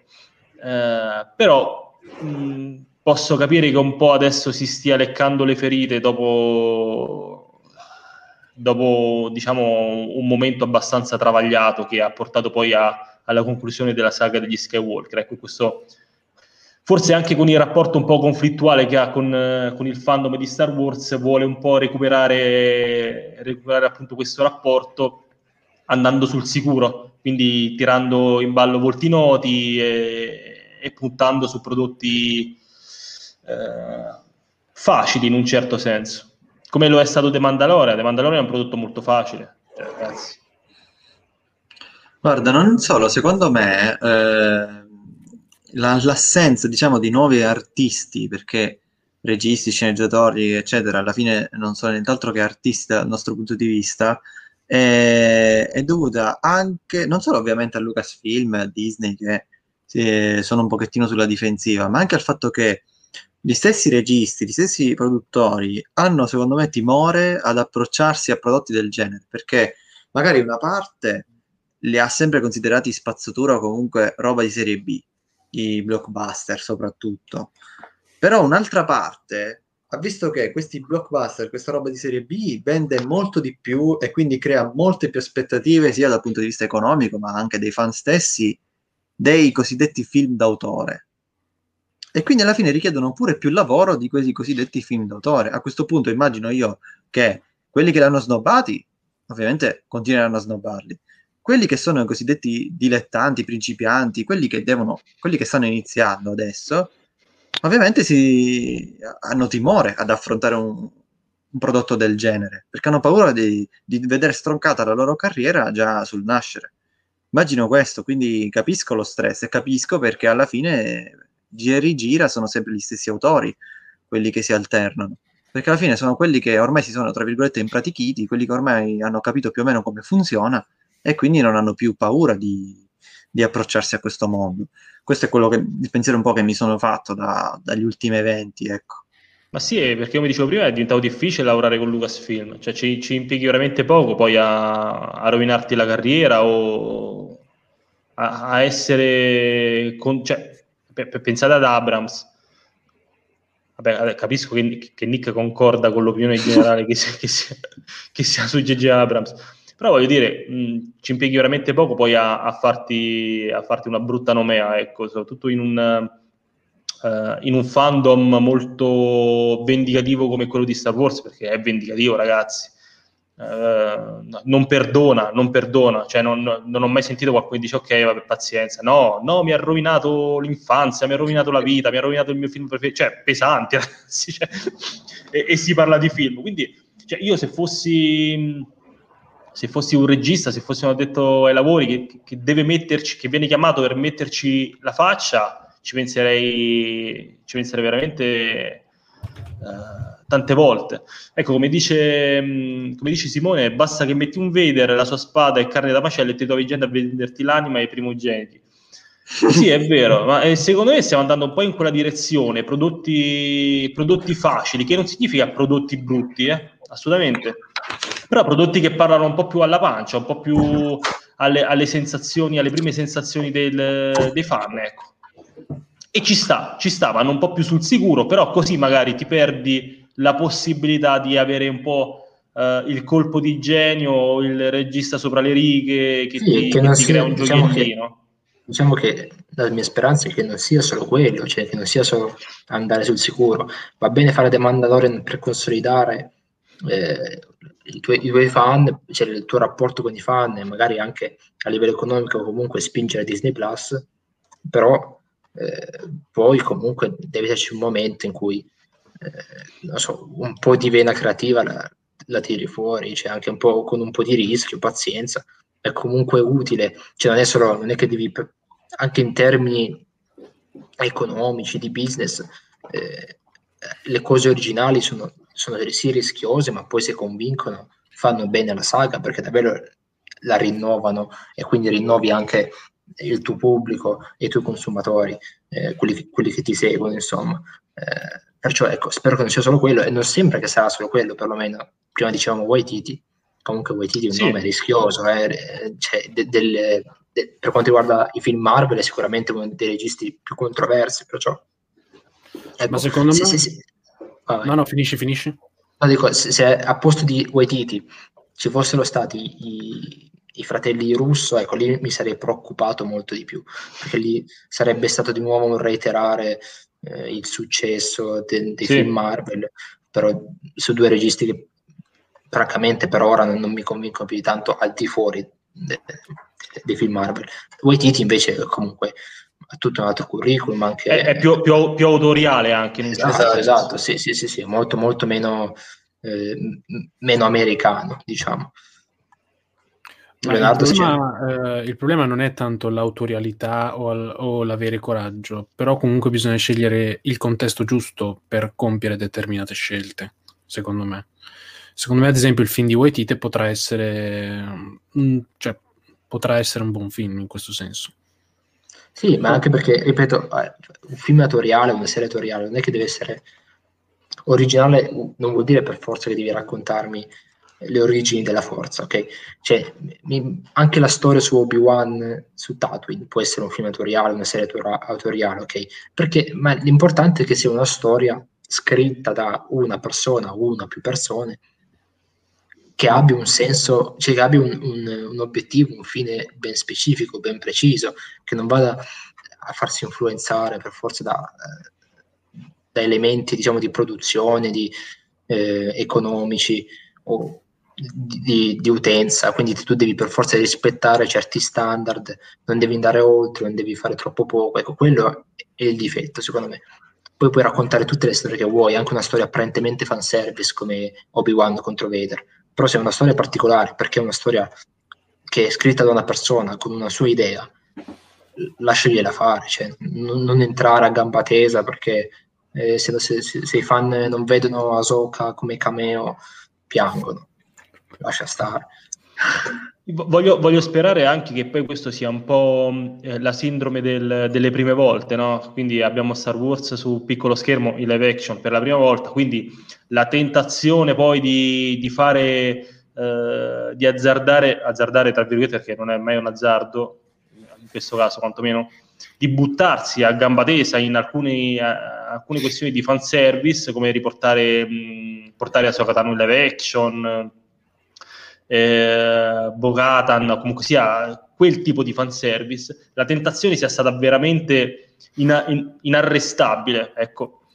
Uh, e quindi voglio sperare che adesso che uh, Boba Fett, scusate, avevo dimenticato il, il, più, il più, rinomato, uh, voglio sperare che adesso che ehm, questo genere di show, questo genere di prodotti stia diventando la normalità per Star Wars, voglio, voglio credere che poi eh, un po' passerà questa mania di, di fare necessariamente fanservice, che poi ripeto, fanservice non, non è necessariamente un, uh, un, difetto, perché ci siamo emozionati tutti, anche a vedere Luke Skywalker, uh, c'è anche chi ha pianto, mi, mi pare di aver capito.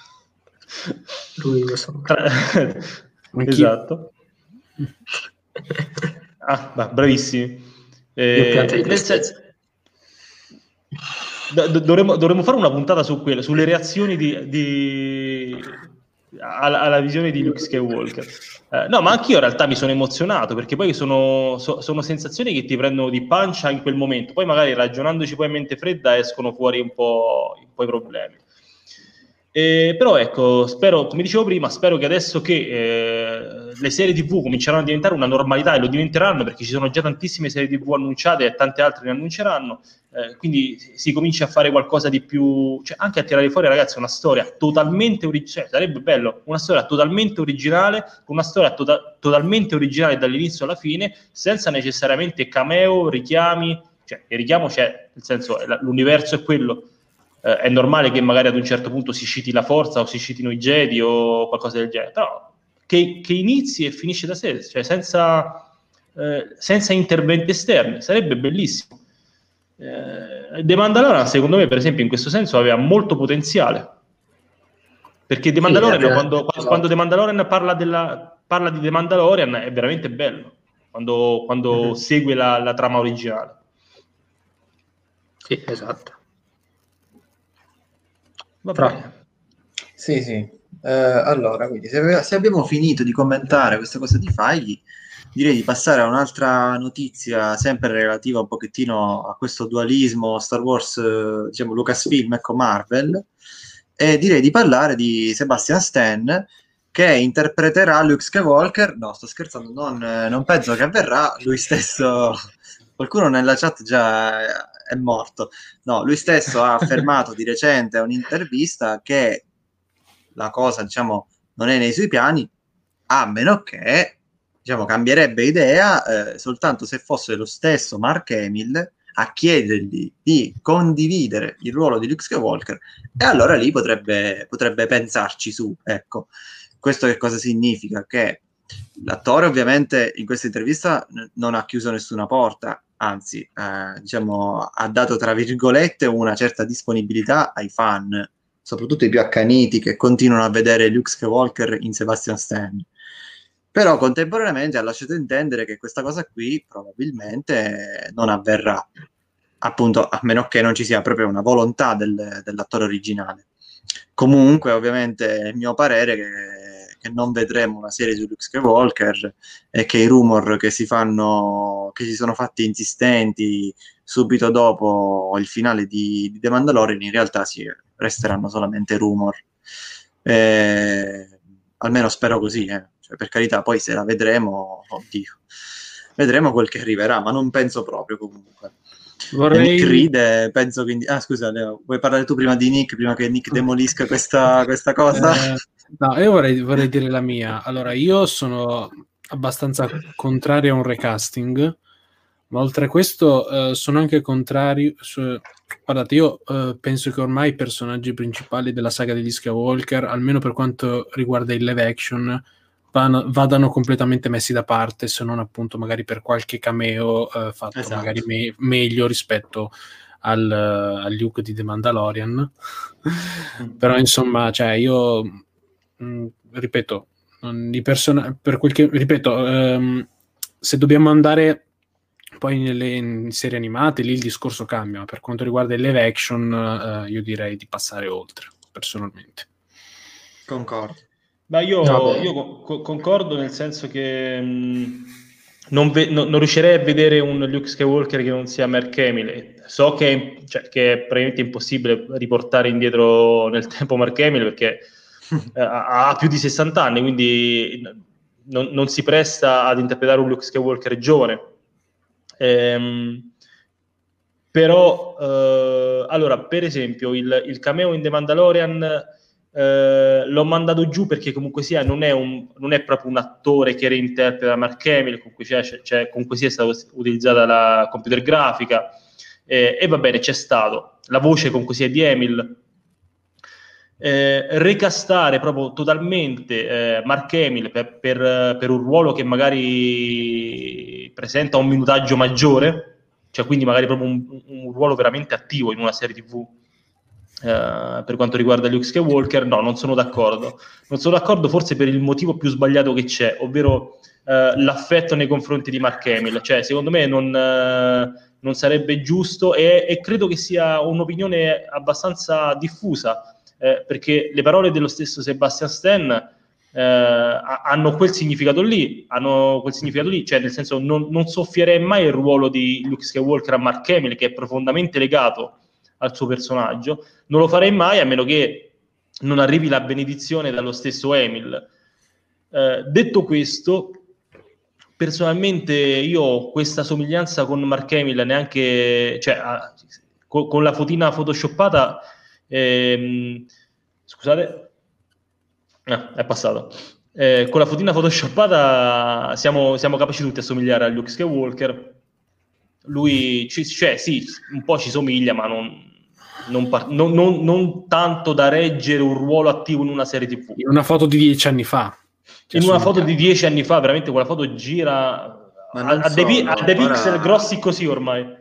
Ora ve la faccio vedere. Eh, cioè, spesso gira, diciamo tra virgolette, attimo solo, ok, eccoci qua. Spesso girano queste due a sinistra e lasciano intendere che Sebastian Stan sia è il socio. Ma in realtà non è vero, guardate, questa a sinistra è Luke, cioè scusate, Luke, eh, scusate, è Mark Hamill, quella tutta a destra è Sebastian Stan, cioè, non si assomigliano quasi per niente in realtà. Sebastian certo, Stan ha una mascella molto più, molto più squadrata e, e, soprattutto era più giovane, il naso cambia. Raga, quello al centro, ok, che sembra Luke mm. Skywalker, grazie, ma ha il naso di Mark Hamill, la bocca di Vabbè. Mark Hamill. Cioè, capito, è lui è photoshoppata, cioè, vabbè, è, il, naso, il, naso, non è un problema, visto che durante la trilogia originale lo cambia tre volte. Eh, questo è vero. è vero.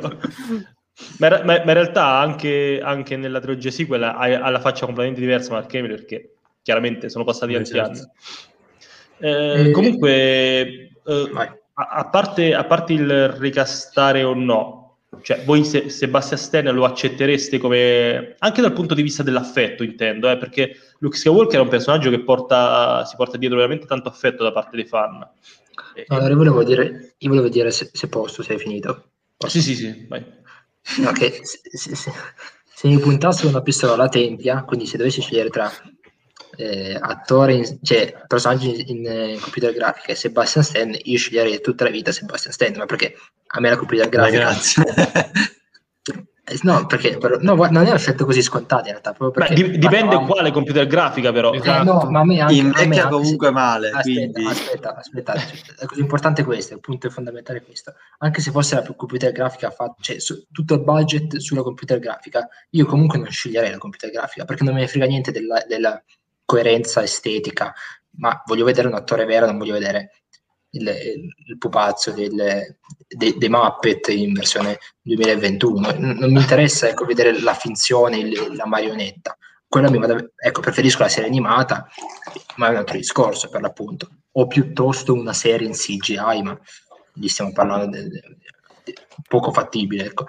Ehm, ecco, se dovessi scegliere, sceglierei sempre l'attore. Detto questo, al di fuori di questa scelta obbligata e teorica, eh, io spero proprio che Luke Skywalker venga lasciato da parte in live action, come diceva Leonardo.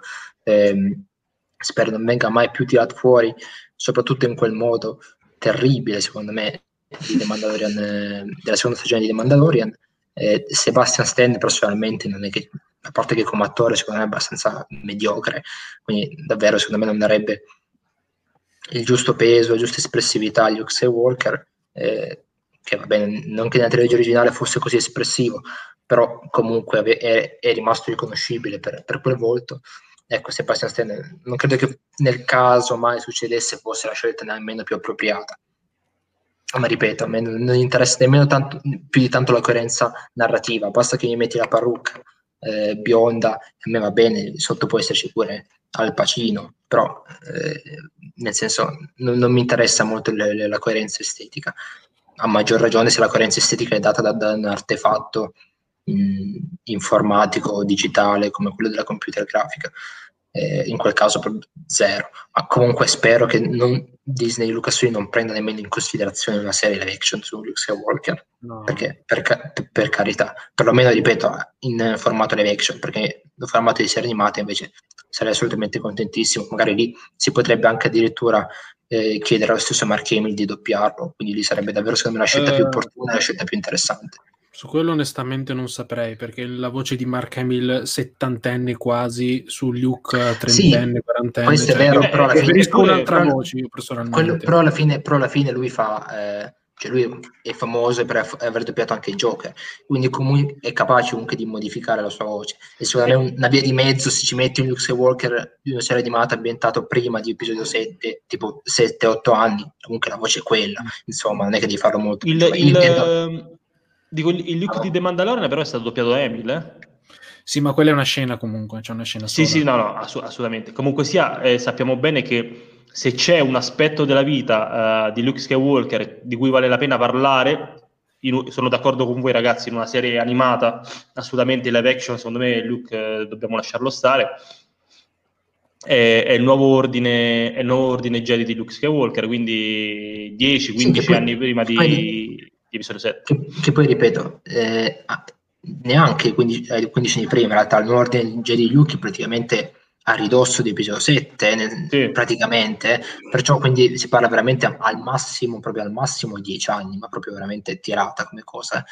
Quindi la voce no, secondo mi, me no, ci mi sarebbe... Pare, mi pare anche prima però che lo, che lo costruisce. In, in, eh, sì, però in realtà c'è bisogno di dividere le due cose, perché lui effettivamente lo fonda prima, però come lo fonda avendo due apprendisti, cioè nel senso alla fine sì. nell'ascesa di Kylo Ren che è ambientato con alcuni flashback con eh, Ben Solo giovane che avrà lì 11-12 anni ci sono 6-7 apprendisti, non è che non si capisce quanti ne abbia effettivamente, perciò se dovessi fare una serie sul nuovo ordine Jedi di Luke Skywalker comunque non sarebbe, sarebbe meno di dieci anni prima di episodio 7. Perciò comunque la vo- con la voce di, di Mark Hamill secondo me ci sarebbe benissimo quella che vediamo in...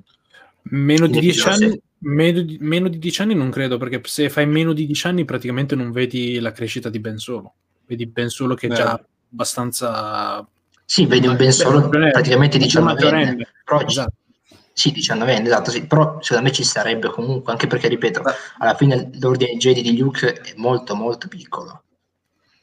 Ma vi rendete conto che tutti questi problemi che stiamo nominando si risolverebbero appunto facendo semplicemente una serie animata e basta?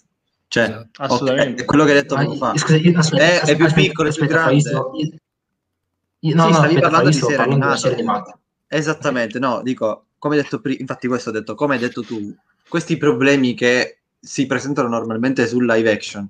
Nella serie animata non esistono, cioè noi, noi ne stiamo parlando, ma no, la no, puoi fare quando esatto. vuoi. Puoi fare benissimo la serie, no. la stagione 1 e la stagione 2 che è prequel. Ok, che fa schifo, però cioè, non regge più questa sì, cosa. Sì, qua, però... io, infatti, io infatti dicevo, secondo me a livello di voce, Mark Hamill può ancora prestare la voce di Sì, Luke, sì, ovvio, ovvio, sto seguendo. 10 anni in meno, va bene, secondo me.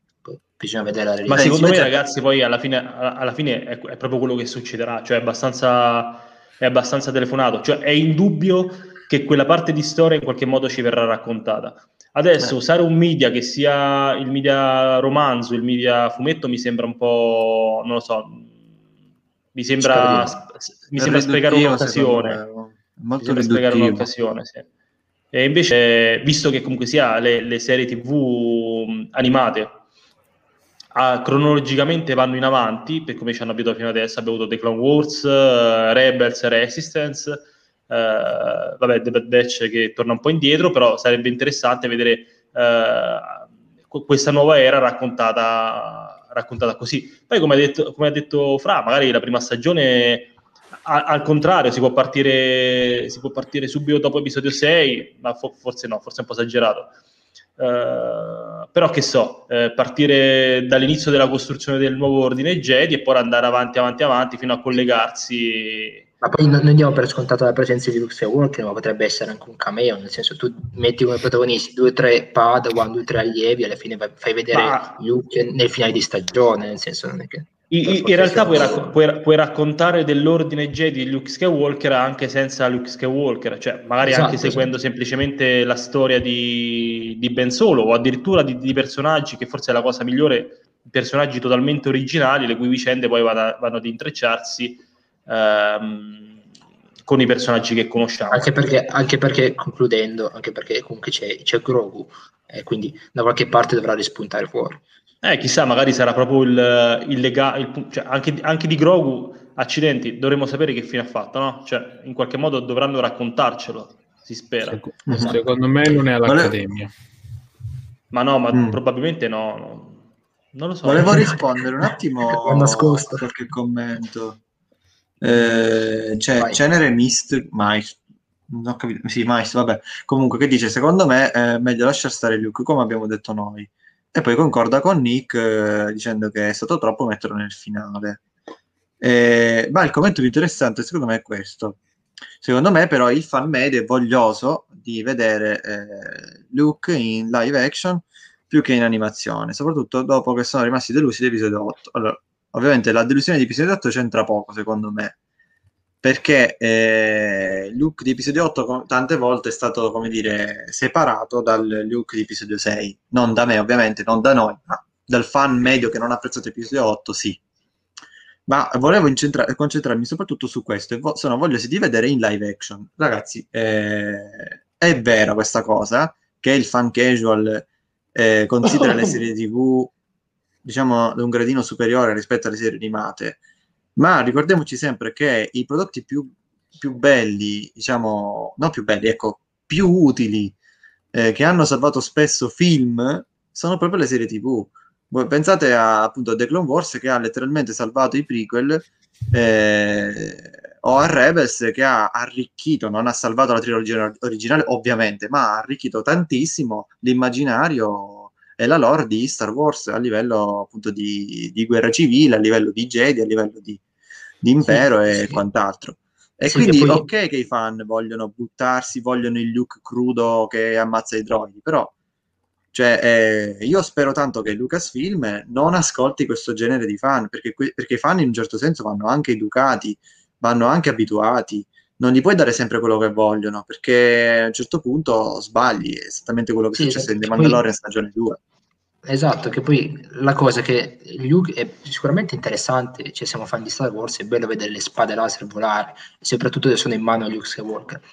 Però dobbiamo un po' imparare, secondo me, a passare oltre a questo concetto che noi l'unica cosa che vogliamo vedere sono, sono, queste cose qui, sono Luke che entra in azione e ammazza tutti. Per quello non deve essere il fine, non deve essere il risultato, deve essere cavolo, vediamo una serie su Luke Skywalker, vediamo come si comporta e poi c'è anche quello, cioè, arriviamo, è una cosa, dovrebbe essere veramente la ciliegina sulla torta e non la torta, perché altrimenti eh, Star Wars diventa veramente solo Dragon Ball in cui vediamo le battaglie, aspettiamo con 50 episodi di filler di nulla e poi c'è la battaglia finale, cavolo, ci mettiamo dopo pranzo a vedere su Italia 1 Star Wars, cioè, non, è quello, non, è, non è quello Star Wars, secondo me, non è come la vivo io personalmente e non penso che debba essere limitato solo a questo.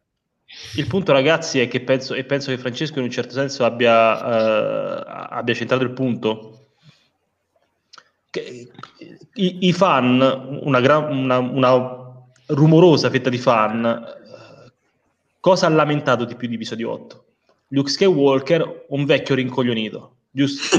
esatto. E, cosa, e, cosa, ha fatto Lucasfilm al primissi, alla primissima occasione di poter dimostrare Luke Skywalker?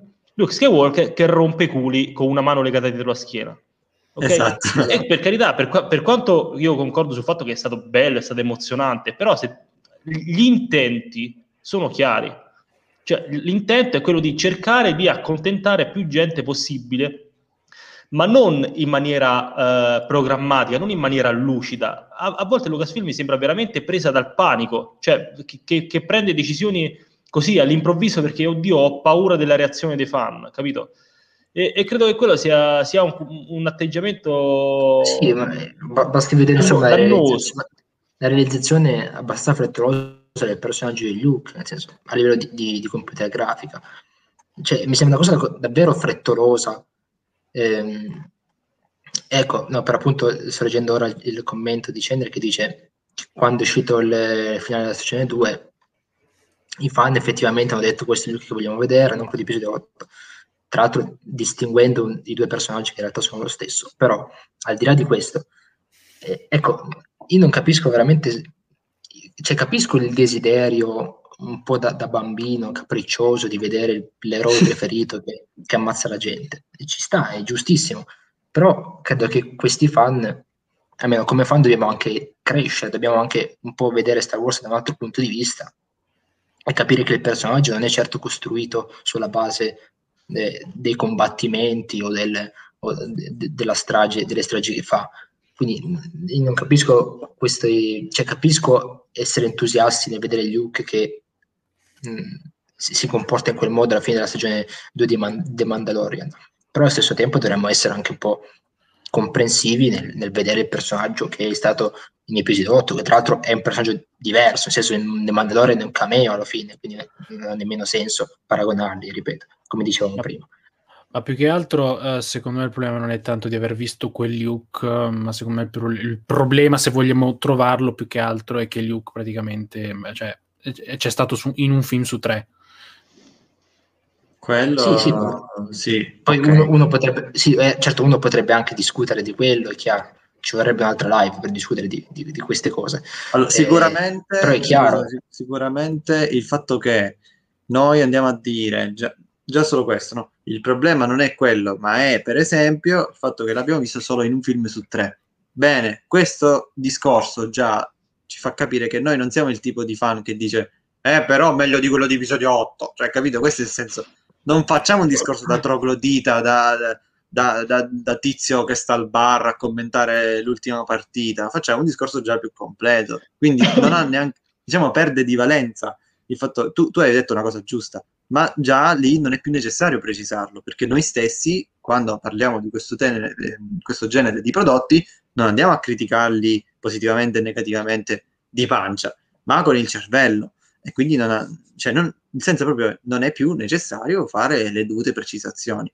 Le precisazioni servono a chi non riesce a contenersi e come prima cosa deve scrivere eh, che palle, mi hanno ammazzato lui. Hanno crashato dio. eh, cioè, mannaggia la miseria. Fra, fra, per, per, un attimo, per un attimo ti sei unita alla forza e ti abbiamo perso. Eh, scusate, cosa non avete sentito? No, no, abbiamo capito tutto. Abbiamo capito più, tutto. più, o meno Dico, poi sei, do- sei, tornato in... in cioè, noi ci facciamo, tra virgolette, non voglio usare un termine... Ecco, ok, non userò un termine volgare, ma appena dirò la parte non volgare voi capirete. Ecco, ma dai, usano che sono quasi le 11. Ok, non facciamo... noi non siamo i tipi che si fanno le seghe tra loro, ok? Però alla fine, ecco, siamo un echo chamber, cioè tra di noi, ora non perché noi quattro siamo i migliori di tutti, ma nel senso, in questo momento noi quattro stiamo discutendo in modo razionale quindi alla fine siamo esenti da, quei, da tutti quei discorsi fatti in modo inappropriato sulla, sulla, saga, tant'è che Nick non sta facendo altro che demolire ogni santo prodotto che arriva, no sto scherzando ovviamente, però giustamente parla in modo critico, io stesso che Luke Skywalker è il mio personaggio preferito della saga, non è che voglio una serie su Luke Skywalker subito, datemela che sto morendo, no, calma, un po' di contegno, le cose poco a poco, cioè, siamo persone adulte e ragioniamo. No, assolutamente, assolutamente. Anche perché poi, ragazzi, non si torna indietro. Cioè, attenzione, poi Appunto, cioè, esce fuori una cagata, che cosa fai? Cioè, non è come Anche... quando cucini male e dici, vabbè, domani rifaccio il pasto, lo faccio meglio. No, ormai la cagata è lì, non la puoi, non puoi fare la Snyder Cut, no? Non esiste la, la, la Ryan Johnson Cut di episodio 9. Uscito così, basta. Giusto, la Colin Trevor. No, eppure... Mannaggia. esatto, esatto. Eh, comunque, no, è, è, il motivo per cui concordo, è il motivo per cui penso che utilizzare personaggi originali sia sempre la scelta migliore. Perché, perché ragazzi, innanzitutto perché prodotti con, con loro protagonisti ce l'abbiamo. Cioè, Luke Skywalker è nella trilogia originale, a che cosa serve raccontare una nuova storia su Luke Skywalker? Tutto qui. Ecco. Eh, allora, ragazzi, scusate, prima di andare avanti con le notizie, leggevo un attimo un commento eh, apro un attimo una parentesi off topic, di Occhio che ci chiede se ci sono novità riguardo al gio- nuovo gioco open world, quello sviluppato da, eh, attualmente sviluppo da, da Ubisoft, ehm, da Massive Studios. Eh, no, non ci sono novità, in realtà la risposta è molto breve, ehm, però credo che, eh, credo che non troppo tardi, diciamo, qualcosa presto eh, potrebbe arrivare. Eh, dobbiamo solo tenere in mente il fatto che ora la comunicazione non sarà solo più eh, gestita da Electronic Arts, per l'appunto proprio perché questo gioco non è sviluppato da EA, e c'è anche stata la nascita di Lucasfilm Games, perciò i tempi di comunicazione potrebbero essere diversi. Ehm, perciò quindi niente, ancora nessuna notizia, ma rimaniamo all- allerta comunque perché secondo me su quel fronte qualcosa arriverà presto. Ma quest'anno Vai, arriva qualcosa, Nick? Di giochi intendi o di notizie? Di, di giochi, di giochi. Di giochi no, quest'anno dovrebbe arrivare solamente, se non sbaglio, il gioco mobile che è stato recentemente annunciato. Ah, è vero, sì. Mm. Hunters si chiama, se non sbaglio. Sì. sì. Ehm, arriverà solo quello. Tra l'altro è un gioco particolare, molto molto rischioso, perché è ambientato dopo l'episodio 6, con una storia che sembra essere canonica, anche se sarà prevalentemente multiplayer, e noi vediamo già gente con spade laser, cioè già, abbiamo già visto una spada laser rossa, una blu, eh, siamo molto attenti. I, gio- I, giochi mobile di Star Wars sono delle bombe ad orologeria, basti pensare a... Mm, eh sì, esatto. Oddio, a Pricing. Ah, Pricing, accidenti. Insurrezione. Sì. Sì, sì, sì, sì, che appunto aveva inserito, aveva inserito una spada laser e poi ha chiuso. Eh, esatto, esattamente. Scusate un attimo, volevo concludere la questione di poco fa soltanto rispondendo a Cenere, poveretto si sta scusando, ma figurati non ti devi preoccupare, se io sbraito non è, non è per colpa tua se io mi inalbero, assolutamente. Puoi essere benissimo critico eh, non, cioè non, devi essere per forza in accordo con noi. Se, se mi vedete che un pochettino mi inalbero è perché eh, sia io che Giorgio che Nick veniamo da anni di amministrazione del gruppo Star Wars Trans Italia e ci siamo beccati due anni e mezzo di rotture di balle su episodio 8 che quindi giustamente abbiamo, visto, tanto... abbiamo vissuto l'era episodio, post episodio 8 esatto delle... ogni tanto ci torna esperienze che non guerriamo nessuno. Bra- eh, Lego Star Wars invece eh, sì, soltanto, perché, esatto, dicevo, torna tipo flashback del Vietnam, non so se avete presente. Ecco. Comunque, dite, ormai devo concludere. no, scusate, scusate, però non è un'analogia, eh. torna veramente come flashback eh, dei Vietnam, PTSD. esatto. Non è la seconda Comunque, ehm, sì, avevo, avevo, saltato per sbaglio, vero, Lego Star Wars che non mi ricordo mai, scusate, perché non sono un fan dei giochi Lego. Ehm, sì, dovrebbe uscire quest'anno, in realtà dovrebbe uscire, a, hanno detto il, ad aprile, in realtà. Perciò, sì, visto, visto, che non ci sono ancora altre notizie, immagino che sarà rimandato. Secondo me da aspettarci ormai verso, verso fine anno. Mm. Ehm, vabbè, seguendo adesso abbiamo, abbiamo lanciato la curiosità. Quando dici se il 4 maggio annunciano già di Fallen Order 2, impazzisco. Eh, vabbè, arri- arriverà. Se, secondo me annunceranno qualcosa a maggio 4. Mm. Riguardo, in generale o riguardo ai videogiochi? In, no, in generale dico, se, cioè ah, col vedi, fatto che, che lanciano The Bad Batch io ho paura che secondo me per, per non oscurare il lancio di The Bad Batch... Ma, no, eh, ma, no, ma anche, perché, anche perché in realtà l'Investor Day hanno, hanno, annunciato talmente tanta roba che è, è, vero, è difficile sì. pensare che cosa potrebbero annunciare. Per sì, ora tra poi... i rumor... Scusa se ti interrompo, Vabbè. però poi Vabbè. hanno annunciato tanta roba all'Investor Day, una settimana dopo hanno annunciato un'altra. The Book sì, quello è vero. Boba Fett. Sì, giusto. No, è quello perché ecco. avevano scelto il, il, la maniera sì, diversa. Sì, sicuramente, sicuramente. Però ecco, visto che eh, Mando menziona per appunto Fallen Order 2, ecco, quello mi sembra più probabile. Tra tutte le cose a cui posso pensare mi sembra più probabile perché è anche quello di cui sappiamo e se ne sviluppa il gioco, perciò mi sembra davvero l'annuncio quello più, più probabile, più, più, più probabile per l'appunto. Comunque sì, ragazzi, eh, poco fa ho citato The Book of Boba Fett.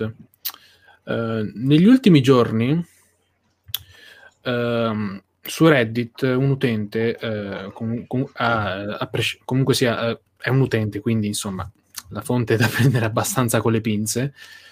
Um, uh, mh, insomma, c'è questo utente che ha detto di avere un amico mh, che ha fatto uh, una comparsa all'interno della serie eh, e che mentre stava sul set ha, ehm, tra virgolette, identificato eh, quello che potrebbe essere il cattivo della serie con un nome in codice. Il nome in codice è Hammerhead, ehm, che cioè, vuol dire testa, te, testa martello. Eh, sulla base di questa descrizione ehm, potrebbero esserci, eh, potrebbe esserci una, spe- una, delle specie presenti dell'universo di Star Wars che praticamente sono eh, gli Itoriani. Mm. Eh, adesso io non so come, cioè, non, so bene come descriverli. Eh, Testa uh, facciamo vedere direttamente. sì, Facciamoli esatto. vedere e basta. Vai, vai, Sono i, lum- i, lum- i, lumaconi, diciamo. Quindi, insomma, magari eh, l'antagonista della serie potrebbe essere uno di quella specie. Eh, io personalmente non so, cioè io ora come ora non ho in mente molto bene se magari nelle serie a fumetti appariva, che ne so, qualche itoriano, eh, qualche personaggio itoriano particolare, cioè, quindi non saprei esprimere più, più, di tanto. Voi cosa ne pensate? Allora, guarda, se non sbaglio, eh, eh, il primo itoriano che vediamo lo vediamo in episodio 4 nella cantina. E, uh, no, io, com- io intendevo proprio come personaggio specifico. Cioè, eh, sì, ricordo quel, che ce n'era uno in Rebels, ma... Quel, quel personaggio che vediamo, che vediamo, in episodio 4 nella cantina, eh, co- come, come, è successo spesso, poi è, è, stato dato un background a questi personaggi, anche se poi non hanno un, uh, una presenza, un minutaggio decente. E, è proprio quel personaggio soprannominato Hammerhead, che poi è un soprannome che è stato allungato a tutta la specie degli itoriani eh, e quindi è questo itoriano presente su Tatooine. Tatooine sappiamo che Boba Fett è molto legato a, a, questo, a questo, pianeta, soprattutto nell'ultimo, dalle ultime cose che abbiamo visto. Anche però, da quello che sappiamo di questo personaggio, cioè proprio di questo itoriano comparso in episodio 4, eh, mi, mi, sembra difficile crederlo il, l'antagonista di Boba Fett dal momento che se non sbaglio è descritto come un itoriano che addirittura è stato uh, bandito eh, è un esule, è stato bandito dalla sua razza, dalla, dalla sua specie, dalla sua razza, da, da, dalla specie degli itoriani, perché ha venduto i segreti, dei segreti eh, della sua specie, riguardanti, se non sbaglio, tecniche avanzate di agricoltura, le ha vendute all'impero e per questo è stato considerato un traditore e è stato allontanato da, dal suo mondo. Cioè, sinceramente, non è la descrizione di un... Uh, di un villain addirittura che possa in qualche modo contrastare ehm, Boba Fett. Ecco. Poi non è detto necessariamente che sia un itoriano, magari, magari Hammered è semplicemente un, uh, una coincidenza o addirittura un nome in codice, amm- sempre esatto. ammesso che, che chiaramente sì, sia vero. Credo che Farah potrebbe confermare, Hammered non è anche un villain della Marvel. Esatto, stavo cercando proprio un'immagine per farvi vedere quanto fosse brutto. Eh, è proprio incredibilmente brutto. Aspettate un attimo. È praticamente una specie di gangster uh, slash uh, assassino. Quindi uh, assoldabile. Quindi potrebbe essere un riferimento molto carino. Guarda quanto è brutto. Quindi magari avrebbe tanto atteso crossover. No, non esatto. credo proprio, ma penso semplicemente che chi abbia dato questo nome conosca anche questo personaggio. Visto, visto, che parliamo di gangster, ecco, magari le, le, il nome in codice è riferito per l'appunto a, a questo personaggio delle, della Marvel. Che Giulio dice che sì. ci ricorda che Giulio ci ricorda che c'erano due cacciatori italiani in Clone Wars. Vero, vero, vero. ma non credo che siano loro assolutamente.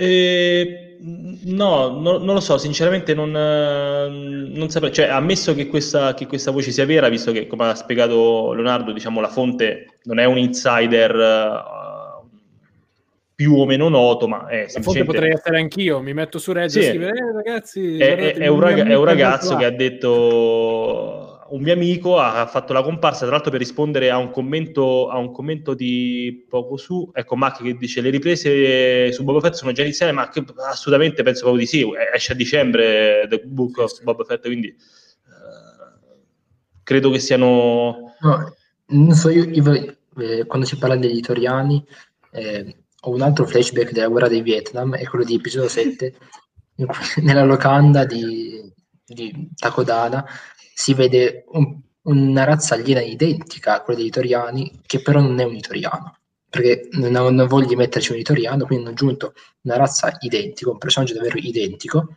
che l'unica differenza estetica che ha, gli manca diciamo le branchie che fungono da bocca sul, sul collo. L'Ottegan, e, mi pare. Ottegan, eh, non ricordo il nome perché... Lo, sì, esatto, l'ho consapevolmente ah, dimenticato. Sì, sì. Eh, viene descritta tro- come tro- un off una foto fra sì, sì, sì, sì, già sono qua al lavoro e esatto. eh, con la mia fedele Wikipedia. Comunque no, viene descritto come un offshot in un certo senso, quindi esatto, esatto. Una, specie, una specie, diciamo, cadetta, come Neanderthal con noi, ok? Che siamo parenti in realtà, non è un, No, perché avevo già, se- avevo già, sentito questa cosa, che de- di Toriani c'erano delle sottospecie, adesso sinceramente non ricordo se sono canoniche queste informazioni o se risalgono a The Old Republic. Eh, e, e, cambiava qualche caratteristica fisica, però No, no, non, sì, non però diciamo che... controllare, ma... Sì, però diciamo che ecco, è un po'... È, ma in, in, in definitiva... In definitiva, ragazzi, premesso che, che sappiamo, sappiamo, veramente poco di questa, di questa serie TV, Vorre, eh, vorreste vedere mm, il classico format dove Boba Fett diventa il protagonista e quindi c'è l'antagonista, c'è la spalla, c'è, c'è l'obiettivo da raggiungere o vorreste, come, come avevamo detto prima, sarebbe interessante anche un format antologico che ci racconta un no, po' allora, la storia di Boba Fett. Visto, visto, che la serie si chiama The Book of Boba Fett, io vorrei non che Boba Fett fosse il protagonista, ma che fosse il narratore, perciò esatto. racconta di storie in cui lui è stato presente, che però fungono anche da eh, episodi per appunto antologici in cui vediamo vari, vari, anche vari altri personaggi come protagonisti, non per forza deve essere Boba Fett il protagonista, magari lui, anche perché farlo anche giovane, tanto c'ha il casco e metti qualsiasi attore sotto, sotto il casco. Ehm, quindi sì, mi piacerebbe che fosse antologica, non che fosse una storia lineare alle The Mandalorian solo con protagonista Boba Fett. Anche perché poi, sì. cavolo, hai la possibilità veramente di raccontare una storia con ehm, Han Solo giovane, con Lando giovane, con Kira magari, che ne so, magari Boba Fett sarà entrato in contatto anche con eh, l'Alba Cremisi. Quindi secondo me c'è davvero un molto materiale e questa potrebbe essere l'occasione per, col- per riprendere anche quella storia cominciata con Solo, collegandoci anche il nuovo filone dei Mandalorian eh, Disney Plus, insomma. Sul fatto che siano però del, che Boba Fett possa essere narratore di una serie di racconti, non saprei, perché comunque è stato confermato che questa fa parte del. Questa serie fa parte, eh, cioè è interconnessa con le altre di quell'epoca, The Mandalorian, eh, Ahsoka e Rangers of, Rangers of the New Republic. Quindi non so. Eh, potrebbe, potrebbe, esserci una doppia linea di narrazione. Esatto, cioè, sì, la, anche la, la, la, la, prima linea, che è quella che vediamo anche nel teaser, dove Boba Fett effettivamente ha conquistato il trono di Tatooine, eh, e parallelamente poi una linea antologica, una linea temporale antologica, dove vediamo. Cioè, c'è veramente margine per fare, per fare bene. Eh, anch'io, anch'io son, la penso più o meno come Nick. Uh, non mi piacerebbe vedere un The Mandalorian 2.0 dove il protagonista eh, è, è, è, Boba Fett che semplicemente ha l'obiettivo da raggiungere, ha il villain. Anche perché veramente, ragazzi, le somiglianze tra i due ormai sono tante, cioè veramente sono tutti due cacciatori di taglie, pseudo mandaloriano, cioè lui uno è un mandaloriano vero, l'altro comunque quasi mandaloriano, quindi veramente sì, alla fine sì. le, le ambientazioni sono quelle, Boba Fett è di nuovo sul Tatooine per farvi capire. Perciò, ecco. Sì. Bisogna stare Michele, Michele, dice: Credete veramente a questo rumors? Allora, come abbiamo detto, è un rumors abbastanza labile per quanto riguarda la fonte. Uh, per spezzare una lancia a favore del rumors, però eh, c'è da dire che comunque sia stato diffuso su un canale Reddit uh, molto seguito, comunque sia gestito da, da, un ex insider, ex tra virgolette in realtà, non, forse non, non è più molto attivo in quel senso, ma comunque sia ha una conoscenza, ha una conoscenza molto avanzata di, de, de, del, del, tipico lavoro da insider. Ecco. Eh, e quindi se, se, sta lì questo rumors significa che è, è, è quantomeno, non dico fondato, base, ma non, non, è una, esatto, non è proprio una chiacchiera. Poi chiaramente per stessa natura dei rumors, ragazzi, anche se questo fosse vero, se non sbaglio, dei rumors, il ragazzo specifica che questa comparsa non è neanche un fan di Star Wars. Quindi si è ritrovato lì a fare la comparsa per lavoro, quindi magari ha capito una cosa per un'altra, cioè mh, potrebbe essere qualsiasi cosa. Ecco. Hammerhead, uh, Hammerhead potrebbe essere anche semplicemente un nome provvisorio dato, da, uh, dato sul set da, dagli addetti ai lavori, ecco. potrebbe, potrebbe non centrarci esatto. niente. E Giulio dice, chiede, ma sarà buono o cattivo Boba? Antieroe. Sì, oh, credo che si calzi bene sì, la definizione di antieroe per quello che abbiamo conosciuto adesso di Boba Fett. Non, non, Questo codice non... d'onore, molto cazzuto. Eh, alla praticamente parallelismo con Marvel, penso alla The Punisher, cioè qualcuno che non si fa problemi a pestare qualcun altro. Eh, un caotico quindi... neutrale, ecco. Sì, esattamente. Una serie che susciterà molto, molto clamore, nel senso, no, molto clamore, molto interesse, spero per la sua per la sua cazzutaggine, ma spero anche per eh, l'approfondimento del personaggio, perché sennò siamo lì, rimaniamo sempre sul fatto che Boba Fett è uno che spara a tutti. Spero che non sia solamente questo. Ecco. No, è una buona occasione per approfondire, sì, questo assolutamente. Che tanto cazzuto c'è, figo c'è, è inutile andare a insistere troppo su quello, punta anche su altro, assolutamente. Per questo speravo nell'antologico. Assolutamente sì. E vogliamo andare avanti, Leo?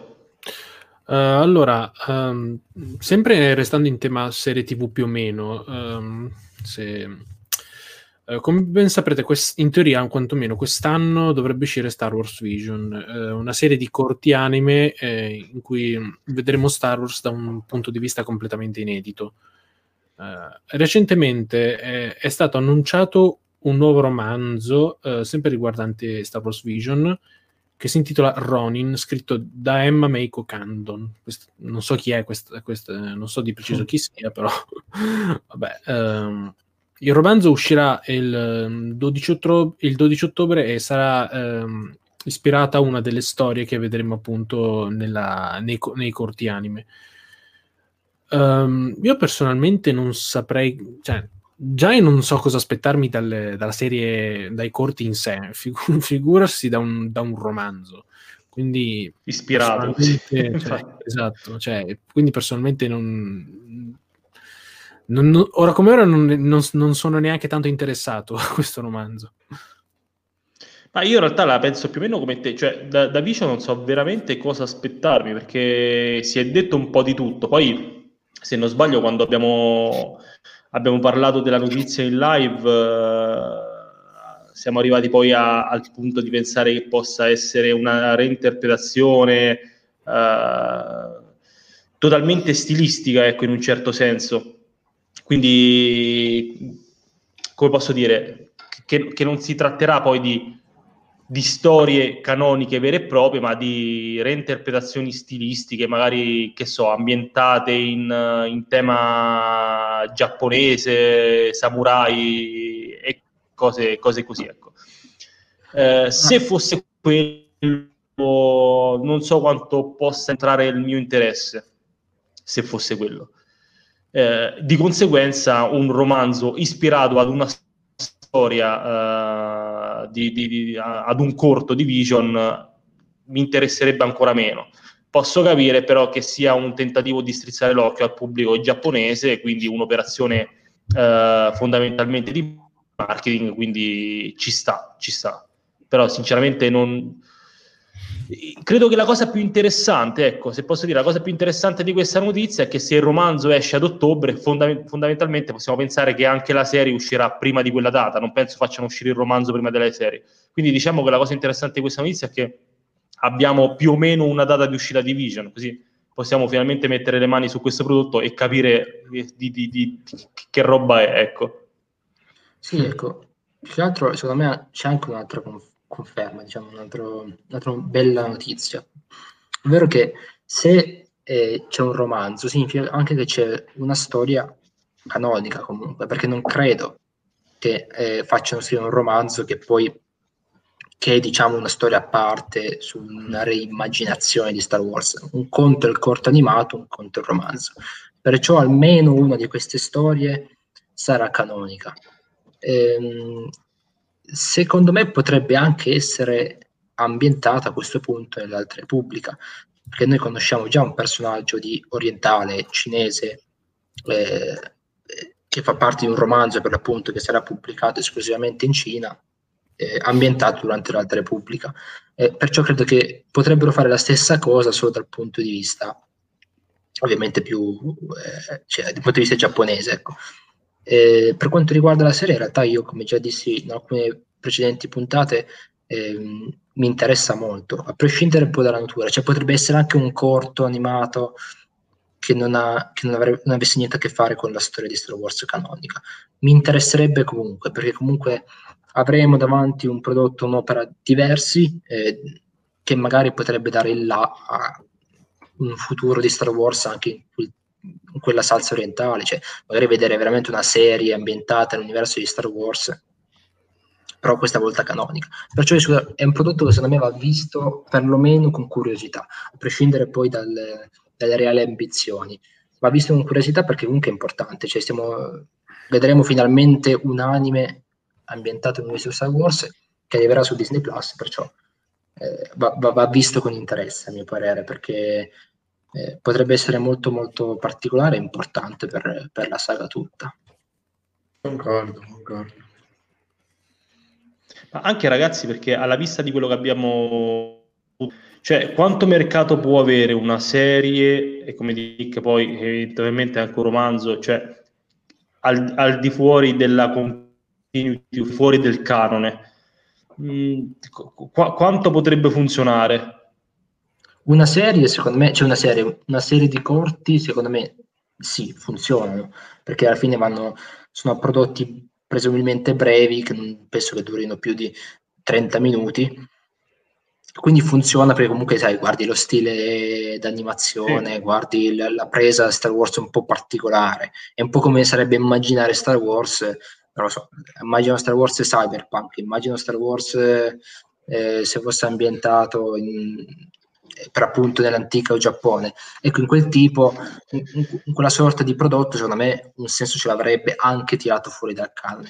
Il romanzo però, no. Però nel senso è, è, un esercizio di stile che inizia e finisce lì, però ecco, non, non, non, tan- non può avere un seguito in un certo senso, ma non seguito inteso come un progetto simile eh, che segua quello quanto il fatto che poi comunque sia eh, va a mancargli la linfa vitale che, che, che, è poi quella del canone, cioè non, può essere, non sono prodotti che possono essere citati altrove, non sono prodotti sì. che possono eh, vivere di crossover, di cross medialità. E quindi... Sì, però ti, ti, ti rispondo molto semplicemente che può anche starci, possono esserci dei prodotti, delle eccezioni ovviamente, perché altrimenti non funzionerebbe se fosse tutto così, eh, non certo. funzionerebbe certo. nel, nel, piano di, di, Lucasfilm, di Disney eh, e del cinema magari anche moderno, del cinema, dell'industria moderna. Eh, però se sono prodotti che arrivano ogni, una volta ogni tanto, vengono messi lì disponibili su Disney Plus, sono appaganti dal punto di vista estetico, quindi se, se fai vedere la scena anime con due tizi di spada laser che combattono, i fan li attiri, certo. ecco, secondo me possono anche funzionare. Ripeto, se sono corti animati, sì, se sono libri, no, per l'appunto. Per questo dicevo che il romanzo sicuramente ah, dovrà avere un valore narrativo canonico, perché il romanzo chi te lo compra? Se, cioè, già, già la, legge, la, gente legge poco, seppure questo romanzo racconta una storia particolare che nemmeno ha il gusto del, del vedere un anime, cioè di vedere l'animazione giapponese, non me ne importa. Tra l'altro l'autore non credo neanche sia giapponese, eh, l'autrice.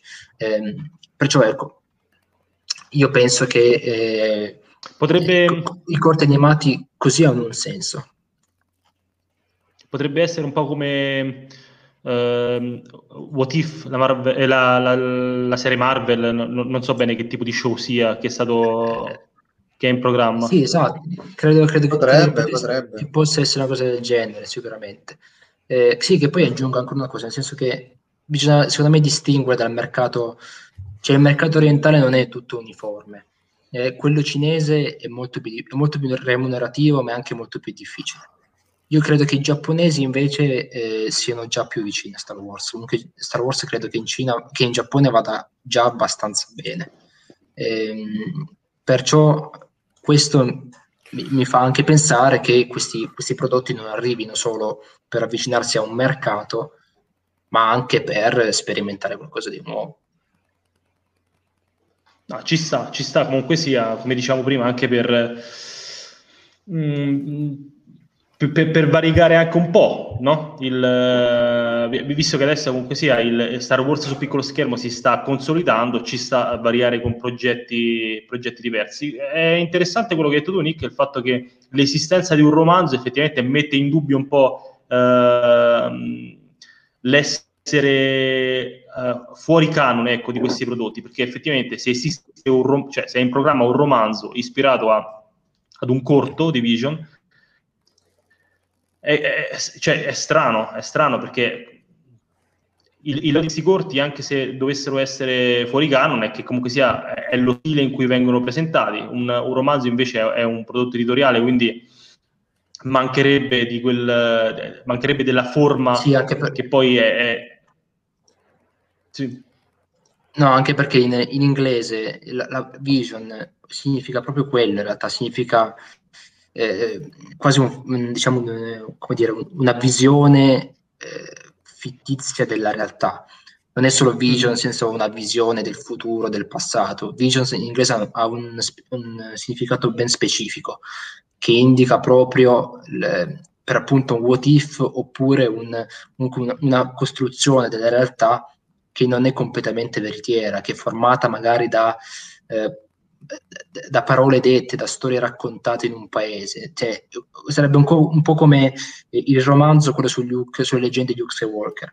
C'è un, una storia canonica, sì, ma sì. Eh, raccontata attraverso dei miti, delle leggende che quindi hanno, ha una, è vera fino a quando, insomma, fino a un certo punto. Ecco. Quindi potrebbe essere anche quello, avere delle storie canoniche ma che non hanno niente a che fare con il resto della storia. Perciò sì, sono canoniche, nel senso che potrebbero essere successe sono successe in una maniera un po' diversa da come ci, ce lo fanno vedere.